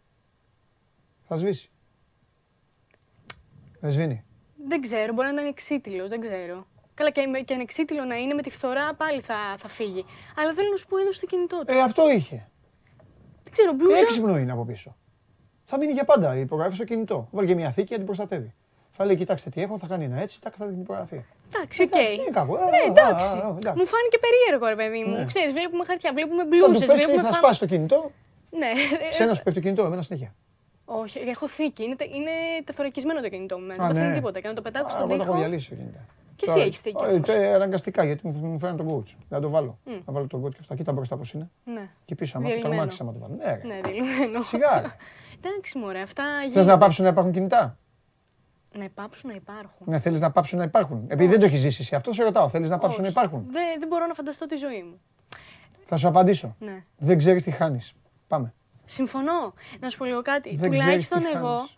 είμαι από τις ε, γενιές που προλάβαμε ε, και, το, παιχ- και τα παιχνίδια στους δρόμους, πάλι κρυφτό καλά, κυνηγητό. πάλι Τα έχω καλά, προλάβει πάλι αυτά. καλά. Οι νεότερες γενιές δεν έχουν Μία προλάβει. φορά το ξέχασα. Και αν εξαιρέσουμε το κομμάτι της δουλειάς που ε, είχα, ε, εντάξει, είχα ανησυχία, όλο το υπόλοιπο, έλεγα Θεέ μου, τι, Τι θα ωραία. πούμε. Ναι. Δεν νιώθεις. Εμένα ξέρεις τι μου προκαλεί; Ανασφάλεια. Αν δεν, έχω, αν δεν αισθάνομαι ότι έχω το κινητό μου ή πάνω μου ή δίπλα μου ή Θα κάπου πω κάτι κοντά, βαρύ, το οποίο βέβαια δεν μπορεί να αποδειχθεί, γιατί θα μου πει και ένας τηλεθεατής, μια τηλεθεάτρια, καλά τα λες εκ του ασφαλούς, οπότε το δέχομαι. Αν όμως δεν έκανα αυτή τη δουλειά, δεν θα είχα κινητό. Αν έκανα μια δουλειά που δεν θα μπορούσα να έχω κινητό, δηλαδή δεν θα είχα. δεν νομίζω ότι... Και δεν θα με ενοχλούσε για- με τους δικούς μου και αυτά, γιατί πάντα επικοινωνούσαμε. Και με τους, φίλους. δεν χανόμασταν ποτέ. Εγώ δεν τους είχα του φίλους μου. Δεν χάνουμε, χάνουμε. Γιατί να έχουμε αυτό. Και πώς θα συνεννοούσουν. Γιατί πώς εννοούμε. Εντάξει, δεν θεωρώ ότι είναι εφικτό. Με και, το κάποια, τηλέφωνο. και κάποια άλλη δουλειά ναι. Ε, αυτό άρα εννοείς σταθερό. Ναι. Ποιος έχει σταθερό σπίτι του πλέον; Α, εγώ Α, έχω. αυ- αυτό το τηλέφωνο το έχω προλάβει Εγώ. επίσης. Το έχει ο παππούς μου. Μεγάλος παππούς, φοβερός. Ε, βέβαια. Και τα παιδιά απ' έξω όλα είχαν. Σημασία του παππού. Για πάμε. Λοιπόν, πάμε στη Γαλλία τώρα. Θα σε Ναι. πάω στο Λίλι Μπορντό. Ναι. Ε, στον ε, Jonathan David, ο οποίος ήταν Ναι. και εκείνος που πέτυχε και τον νικητήριο γκολ και έγραψε στο 84 το 3-2.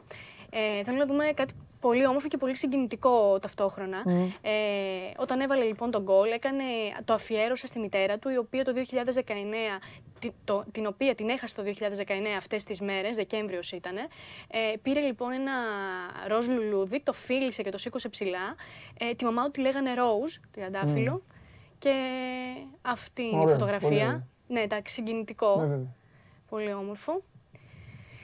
Και αυτό από τη Γαλλία. Και σε πάω τώρα Τουρκία. Βλέπεις, έχω διάφορα από διάφορες Μμ. χώρες. Α, έτσι, ταξίδεψε με. Πάμε τώρα σε...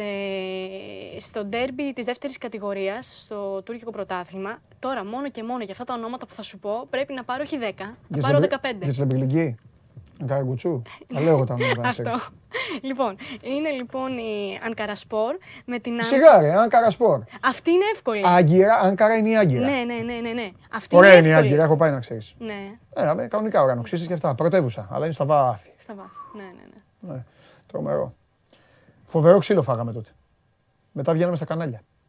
Θα στην πω άλλη στιγμή αυτή την ιστορία. Οκ. Οπότε λοιπόν είναι η Ανκάρα Σπορ με την Άνκαρα και, και Τσιερενγκιουτζιού. Και τσαριγκιουτζιού.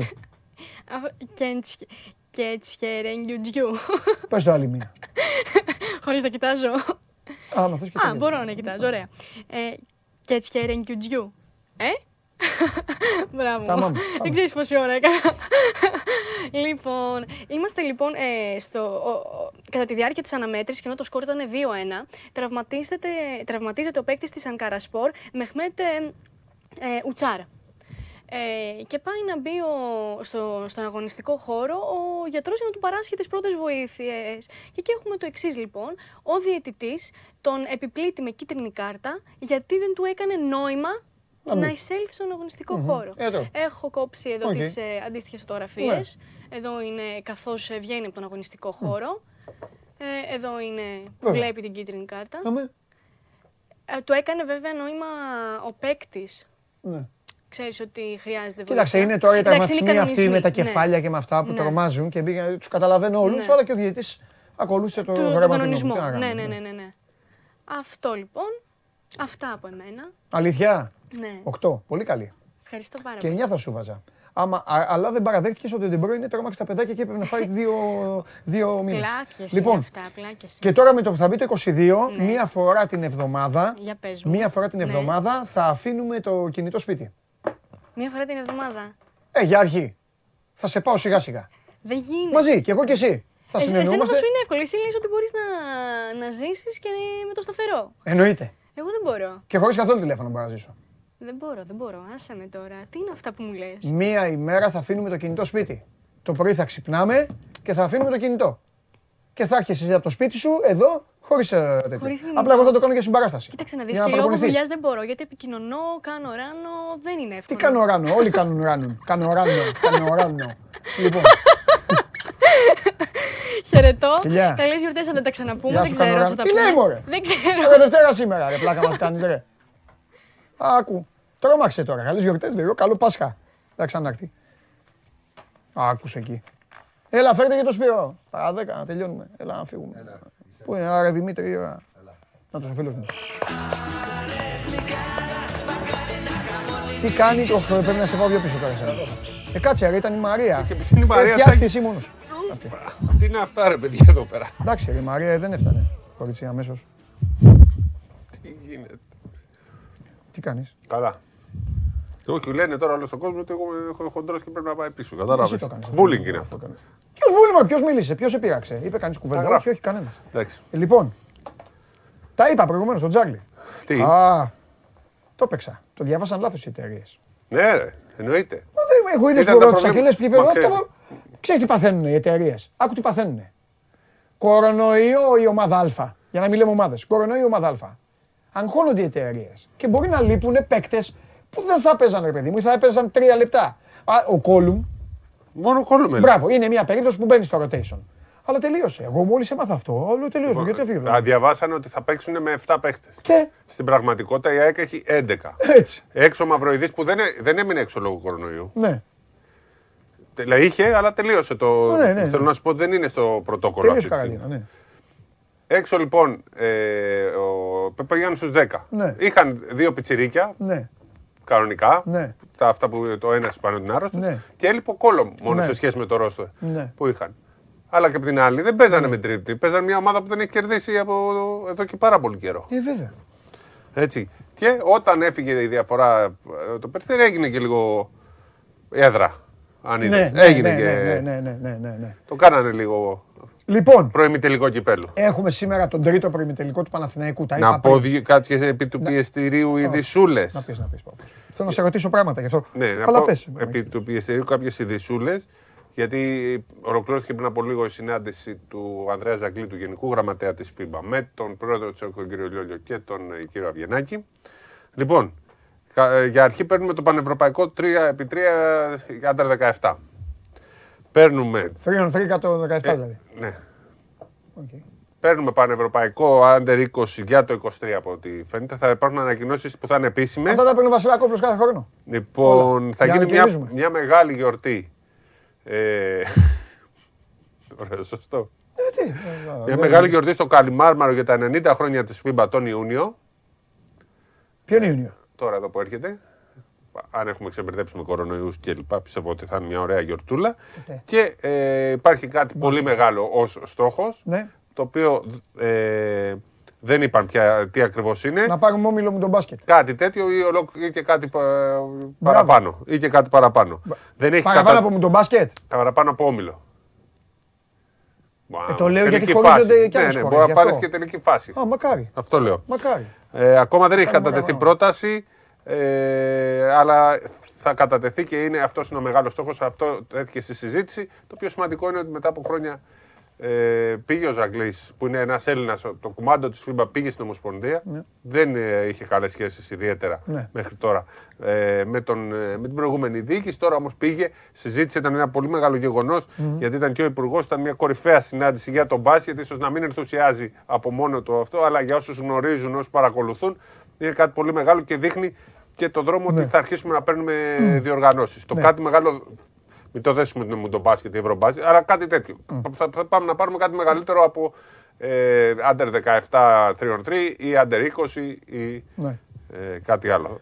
Να θα πω μάθουμε κάτι και για- στην πορεία λεπτομέρειες Ναι, από αυτή να, τη πω κάτι, συνάντηση. να πω κάτι εδώ σε ορισμένα παιδιά που απο, απορώ δηλαδή πώς τα μπλέκετε αυτά. Έπρεπε να είστε, δηλαδή είναι το πιο εύκολο, είναι τι κάνει νιάου νιάου στα κεραμίδια. Ε, κάποιοι μόλις είπες ο Σπύρος αυτό γράφατε για Final Four και αυτά. Παιδιά, τι σχέση έχει η Ευρωλίγκα; Η Ευρωλίγκα είναι άλλο. Είναι άλλη διοργάνωση. Άλλη διοίκηση, άλλο. Δεν έχει καμία σχέση. Ο άνθρωπος εδώ σας λέει για τη FIBA. Ναι. Λοιπόν, ε, να ρωτήσω πράγματα. Πότε είναι η κλήρωση για το κύπελο; Δεν ξέρω. Πότε παίζει προμηθείας ΠΑΟΚ; Δεν έχει βγει. Ε, πάω φύγω. Ε, και τρίτη ερώτηση. Σήμερα Τώρα θα Παναθηναϊκός- γελάσω. σήμερα Παναθηναϊκός θα, Λαύριο. θα γελάσω γιατί, ε, γιατί απ' έξω τρέμουν. Και τους είπα θα γίνει όχι αυτό που πρέπει. Αυτές τις μέρες το επάγγελμα πάει πίσω. Πάνε όλα πίσω. Θα γίνει αυτό που θέλει η καρδούλα του αδερφού μου του Σπύρου. Λοιπόν, Τετάρτη βράδυ στο σεφ. Θες να κάνουμε live; γιατί υπάρχει περίπτωση να μην κάνουμε. αυτό.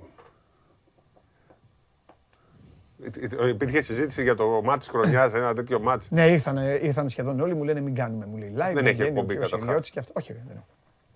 Μόνοι μας θα κάνουμε live. Είσαι σίγουρος ότι δεν υπάρχει game night; Θα το ξέρανε. Ναι. Κοίταξε. Αν, Τι αν, είπες; Ε, τότε γιατί μου λέγες για το live; Έχουμε game night. ρε. Το ξέρω, ρε. Φιάσκο. Τι είναι αυτή απ' έξω, ρε. Τι παγίδες είναι, ρε. Με ξεγελάνε. Τότε γιατί δεν κάνουμε; Πριν περίπτωση να μην κάνουμε. Μην Ξέρω game night; εγώ. Δηλαδή, από εδώ βγαίνει. Α, τι πόντι. Ρε, τι πόντι Αυτό είναι ήταν το αυτό; ανέκδοτο το σημερινό. Πλην του Περπερίδη που είναι πόντιος κανονικός. Οι άλλοι δεν έχουν δικαίωμα να ποντίζουν. Συγγνώμη κιόλας. ε, Στους πόντιους. ε, ναι. Ναι, γιατί εμένα τα ανέκδοτα δεν μου άρεσαν ποτέ. αυτά. Με τους Ούτε τα δικά μου. Ε, ναι, αλλά αυτό με τους πόντιους εγώ δεν Α. καταλάβαινα ποτέ. Οι πόντιοι και αυτοί. Δηλαδή οι άλλοι αυτά που χαρώνουν στους πόντιους ότι κάνουν βλακίες, δηλαδή οι άλλοι δεν τα κάνουν. Ε, οι πόντιοι είναι. Πόντιοι δεν κάνουν πάντως. Τέλος πάντων. Αλλά ε, φιάσκο τώρα αυτό. Δηλαδή, Ναι, θα παίξω. Ε, τι στέει. Ήρθε μέσα μου λέει live, άμα δεν γίνει είναι καλύτερα και αυτά. Λέω καλά, ήξερα εγώ. Θα, δεν υπήρχε, δεν θέλω, θέλω εγώ να κάνουμε πρώτα απ' όλα. Υπάρχει περίπτωση σε αυτό το παιχνίδι να μην κάνουμε live. Πρώτα απ' όλα θα είναι το τελευταίο παιχνίδι με, με κόσμο. το είπαμε Μην- για να μην- σας πειράξουμε μην- αυτό. Όχι, δεν είναι, αλήθεια είναι. Το πιστεύεις; Ε, Κοίτα, αν δεν είναι με 100% θα είναι με 20-30. Δηλαδή, Μετά. βλέπω- Ναι, μετά. όχι, το, για το, η Τετάρτη είναι δεδομένο ότι θα έχει κόσμο. Ναι, ναι. Από εκεί και πέρα βλέπω να κόβουν. Για- Όχι για πολύ όμως, για κάνα μήνα το κόβουν. Ναι. Ε, ελπίζω να μην είναι 100%. Και εγώ δεν το. Ναι, ναι, και εγώ πιστεύω. Να αφήσουν τα διαρκείας μου. Διαρκείας. Σε όλο τον Γιατί κόσμο. τα διαρκείας τώρα τα έχουν αγοράσει. Θα είναι κρίμα να μην έχουν τα διαρκείας. Έτσι. Πάμε. Τίποτα άλλο; Ε, σήμερα το Παναθηναϊκός ε, Λαύριο. Χρόνια πολλά στους φίλους τους διαιτητές. Γιατί τι είναι. σήμερα; Έτσι. Α, Να μην λες ότι μόνο τους καταχαιριάζουν. εντάξει. Χθες έγιναν ε, ματσάκια. Ε, Της ΑΕΚ είχε περισσότερο ενδιαφέρον. Το Ολυμπιακό ήταν σοου.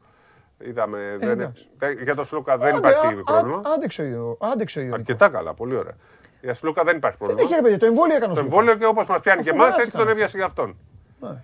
Πήγανε, κάνανε το εμβόλιο. Ε, Αν ήταν άλλο μάτς, αν ήταν άλλο μάτς μπορεί και να παίζε. Λέω λόγος. Ναι, ναι. Πάμε. Κατά τα άλλα, δε- εντάξει, υπάρχει ε, ε, μια απουσία που όλοι την ξέρουμε, αλλά για κάποιο λόγο στην Ελλάδα είμαστε οι μόνοι που δεν μπορούμε να τα πούμε. Το όνομά του, ενώ ξέρουμε όλοι ποιος είναι. Φάνηκε γιατί δεν έπαιξε και χθες. Εντάξει μου, δεν δεν- Και ε, η Ρεάλ αναβλήθηκε το δικό Το της είπαμε μάτι τη με τη Φενέρ. Φενέρ. Έχουν και οι δύο όμως. Ναι. Έχουν τη ιδέα, αλλά. πει- πει- και ο- Νομίζω όμως ότι αναβλήθηκε Τέλεγο- λόγω της Ρεάλ. Η Φενέρ έχει ακόμα παίκτες. Τέλεγο Θα και παίξει με Γιούλ. τον Ολυμπιακό η Φενέρ χωρίς ε, Βέσελη και Ναι, αυτοί είναι όμως και Ντεκολό. τραυματίες, όχι Ναι. ε, Ναι. με κορονοϊό. Ναι. Αλλά το θέμα είναι ότι. Κόλλησε ο Γιούλ. Γιούλ και ο Τέιλορ σήμερα. Ε, τελείωσε. Είναι 8 παίχτε πλέον. Ο Ρούνταρος μόνος του δεν μπορεί να κερδίσει. Και ο Ταβάρες. Ναι, εντάξει. Το θέμα είναι ότι αυτοί έχουν δηλώσει 20 παίχτε, οπότε έχουν 12. Ναι. Αλλά εντάξει, είναι το εφηβικό πλέον. Ναι. Οπότε δεν θα μπουν, δεν θα παίξει, θα δια- διασυρθεί Ναι. διοργάνωση. Να φτάσουμε στο σημείο. Χάκετ δεν θα, δεν Δεν θα θα παίξει. δείτε στο σεφ. Ναι, Διάστρεμα Χτύπησε, έπαθε. χτύπησε. Πολύ σοβαρό. Έκλειγε κιόλας και από την ατυχία του. Γενικά είναι μια άτυχη ομάδα η Τσεσεκά την ε, φετινή σεζόν. Αυτά. Η Ευρωλίγκα είναι πάλι μία μέρα πριν. Ναι, ναι. Τετάρτη, Πέμπτη, ό,τι είδατε λόγω των, ε, των εορτών. Ε, τι άλλο να πούμε σήμερα; Α, και είμαι σίγουρος Η ΕΦΕΣ ότι έχασε έβλεπα. πάλι, ε. Ναι, έχασε. Ε, ε. Και είμαι σίγουρος όσο είδα όλα τα μάτια εγώ της Ευρωλίγκα, της, ε, καλά της Ευρωλίγκας, του Πρέμιερ, είμαι σίγουρος ότι έχεις δει NBA. Όλα τα καλά την, ε, τη μέρα των σας Χριστουγέννων βάλω. τα είδα όλα. Θα σας βάλω. Ε, δεν είδα για να Δεν σου- έχω Άκου, δει ούτε μισό σουτ. Δεν είδα μόνο. το- Έστειλες το μήνυμα μάτι. στο Δάρδαλη. Τι ένας μου το έστειλε. Ναι. Μα καλά δεν τρέπεσαι. Αφού έκανε λάθος. Και τον διόρθωσα.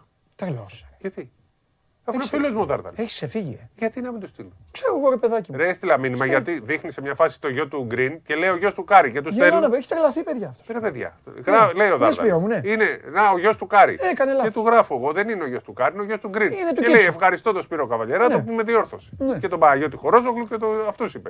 Το Σπύρο Καβαλιέρα, τον Παναγιώτη Χορόζογλου και τους ε, τηλεθεατές. Α, και ο Παναγιώτης, ε, όλοι στείλατε. Ε, ναι, γιατί θα τον διορθώσουμε. Α, καλά.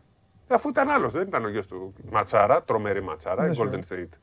Είχε πολύ ωραία παιχνίδια. Golden και State ή ανύπαρκτη που έχεις πει; η Golden State που θα πηγαίνει στα playoff και είναι η καλύτερη ομάδα Ναι. τελικά. Με Πόρτερ, με Κουμίγκα, πω από κάτι παιχτάραδε που έχουν. Δεν Ναι. του ήξερα αυτούς καλά. Λοιπόν, μετά λοιπόν κάθομαι. Άκου τώρα. Μάλιστα, ακούω εδώ, ε, δεν έχω, φεύγω δει, εδώ να σε ακούσω. έχω δει λίγο του. Με σένα θα φύγω. Μα έχω δει τους Knicks, δεν θυμάμαι ποιο παίζανε, χάλια μάτς. Ναι. Ξεκινάει. Μετά έχει Milwaukee Celtics. Ματσάρα. Τρομερό μάτς με ανατροπή. Φοβερός Γιάννης. Νούμερο ένα αθλητής. Λοιπόν. Ε, Γιατί ποιος είπε το αντίθετο. Ε, πώς δεν είπαν. δεν είπαν. Έχουν ξεσηκωθεί. Τι κάνει; Έχουν ξεσηκωθεί ότι δεν πρέπει να δεν είναι. Μία Στεφανίδη- φορά ψήφισαν σωστά οι δημοσιογράφοι. Η Στεφανίδη είπε ότι, Ε, εντάξει. ναι. Τι είπε Στέφανη. ότι πρέπει να ήταν ο Ντεντόγλου. Γιατί; Γιατί λέει, κάνει, ήταν με ένα πόδι, λες και ο Γιάννης έπαιζε καλύτερα που είχε, του είχε γυρίσει ανάποδα το Του πόδι. Αντετοκούμπο το πόδι έγινε παρένθεση. Παρένθεση. Τι είναι αυτά ρε που λένε; Εντάξει, επίτηδες το κάνουν για το. Για να, άκου, επίτηδες για να τα παίρνουν τα site, Ναι, να τα ναι, κάνουν ναι, ναι, έτσι, να τα αυτό. συζητάει. Σε Στο παρακαλώ. κάτω-κάτω, ο Ντεντόγλου ε, ε, πιο σκληρά προπονήθηκε ο Ντούσκος σε παγωμένες λίμνες κλπ. Κατάλαβες; Μισό λεπτό. Αυτό που κολλάει. Γιατί η τέτοια είναι ότι ο, ο- η λογική είναι ότι έπαιξε με ένα πόδι και ότι προπονείται σε δύσκολες συνθήκες κλπ. Άκουσε να σου πω κάτι. Ο Τεντόγλου είναι ένα παιδί Το οποίο με όλη μου την αγάπη. Τον έχουμε, ε, τον, τον έχουμε εδώ, του έχουμε δώσει, ε, όχι δώσει εμείς, ενώ ε, τον έχουμε προβάλει γιατί το αξίζει, γιατί, γιατί, γιατί πήρε κάτι τρομερό. Αυτό. Είναι ένα παιδί το οποίο εγώ τον γουστάρω γιατί δεν κρύβεται. Δήλωσε ευθέως, τεμπέλης είμαι, σε εισαγωγικά εννοεί, αυτό που λένε οι περισσότεροι ποδοσφαιριστές. Βαριέμαι την προπόνηση, δεν κάνω. δεν κάνω. Δεν μπαίνει στο καθεστώς σύγκρισης με τον Γιάννη Αντετοκούμπο. Δηλαδή, Ο Γιάννης εγώ άλλο λέω. Αντετοκούμπο, ο Γιάννης Αντετοκούμπο είναι ο κορυφαίος. Ψηφίστηκε. Για να μην λέμε, γιατί για μένα είναι ο LeBron James, αλλά δεν έχει σημασία. Λοιπόν, ο Γιάννης Αντετοκούμπο έχει ψηφιστεί δύο χρόνια ο κορυφαίος παίκτης στο κορυφαίο πρωτάθλημα αυτού νου που είναι στρογγυλό και γυρίζει. Υπάρχει ένα πράγμα στρογγυλό και γυρίζει. Αυτό έχει το πιο δύσκολο πρωτάθλημα στην Αμερική. Εκεί ο καλύτερος στην Αμερική είναι ο Αντετοκούμπο. Και δεν θα είναι ο καλύτερος εδώ. Μια φορά ψηφίσανε σωστά, γιατί εγώ με ψάτη δεν ασχολούμαι. Πολλά χρόνια τώρα. Μια φορά! Μία. Και πάντως το κάψετε. Τι λέτε, ρε. Με έκανε με εξακρίβωση Δηλαδή, τώρα. εγώ άλλο λέω. Πας στο εξωτερικό και λες: Έχουμε τον Αντετοκούμπο και έχουμε Και και η, άλλους. η Στεφανίδη, μια χαρά αθλήτρια τώρα. Ναι, στη- όλοι, θε- δεν ξέρω γιατί τώρα. Θα σας πω γιατί. Η Κατερίνα δεν είναι που μένει Νέα Υόρκη. Ναι. Είναι Νίξ.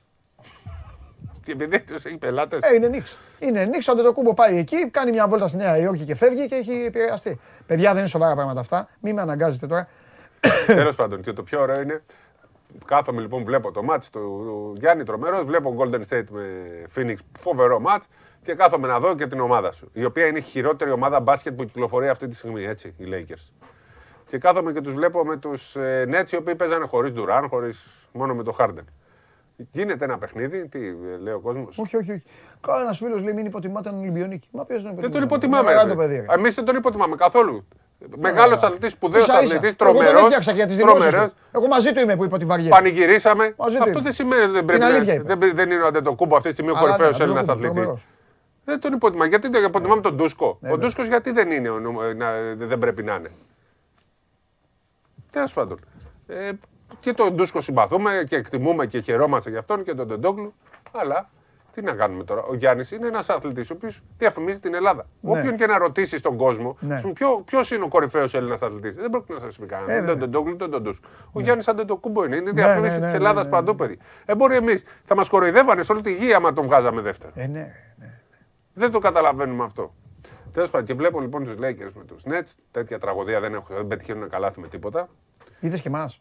Φυσικά και εσάς. Και αφού έχει πάει τέσσερι. Και δεν κατάλαβα. Θα, τέσσερις θα έπρεπε ήμιση- να σου να, σου, να, Αφού να έχει βρούμε πάει- καλάθι για να ικανοποιηθείς. Χριστουγεννιάτικα. 4,5 Ε, τη μεγάλη νύχτα. ηλικία. 4,5 τη νύχτα. Ναι, Δεν αντέχω άλλο αφού έχω δει 300 μάτια, έχω δουλέψει και έχω κάνει. ναι. 105-82 είναι το σκορ. Και πέφτω για ύπνο. Χάνει οι Lakers 105-82. Ξυπνάω το πρωί και έχει πάει το μάτς μέσα στα 9 λεπτά αγωνιστικά που εγώ κοιμήθηκα, ισοπαλία. 23 πόντους. Το πήρε πάνω το Λεμπρόν και το γύρισε μόνος του. Έπαιζε μόνος εναντίον. Απλά στην τελευταία φάση δεν μπόρεσε να ρίξει τάπα, ας πούμε, γιατί άμα το έκανε και αυτό, θα ήταν Σούπερμαν στα 37 του. ναι. Αλλά δεν πάνε καλά. Δεν είναι καλή ομάδα. Τα γερόντια. Πολλά γερόντια και δεν ταιριάζουν μεταξύ τους. Κάνε κάτι. Κάνε μια κίνηση να την αλλάξει την Θα ομάδα. κάνουμε, θα κάνουμε τώρα στα trade θα πάρουμε παίκτες. Κάνα δύο και θα πάρουμε το πρωτάθλημα μετά. Έτσι πρέπει. Κάνε trade. Αν και βλέπω Milwaukee Golden State τελικό. Έτσι πώς πάει.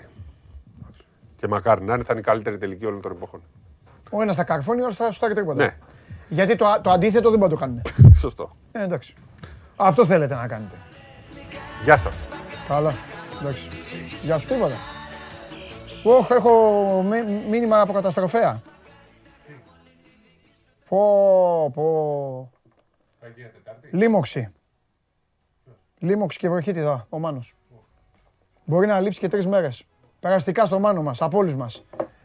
Μάνο, μας, ε, μα- τώρα μας σκότωσες. Με σκότωσες. Πώς θα ζήσω, τα λέω δημόσια. Πώς θα ζήσω τώρα χωρίς εσένα. Πω, πω.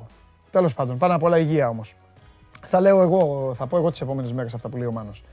Λοιπόν, σας ευχαριστώ πάρα πολύ για την παρέα που μου κάνετε. Πέρασα πάρα πολύ καλά. Αύριο με μπόλικο Παναθηναϊκό και μπόλικο ΠΑΟ. Show must go on live. Μείνετε συντονισμένοι. Εδώ, στο Sport 24, μέσα, επισκέψεις, να κάνετε συνέχεια.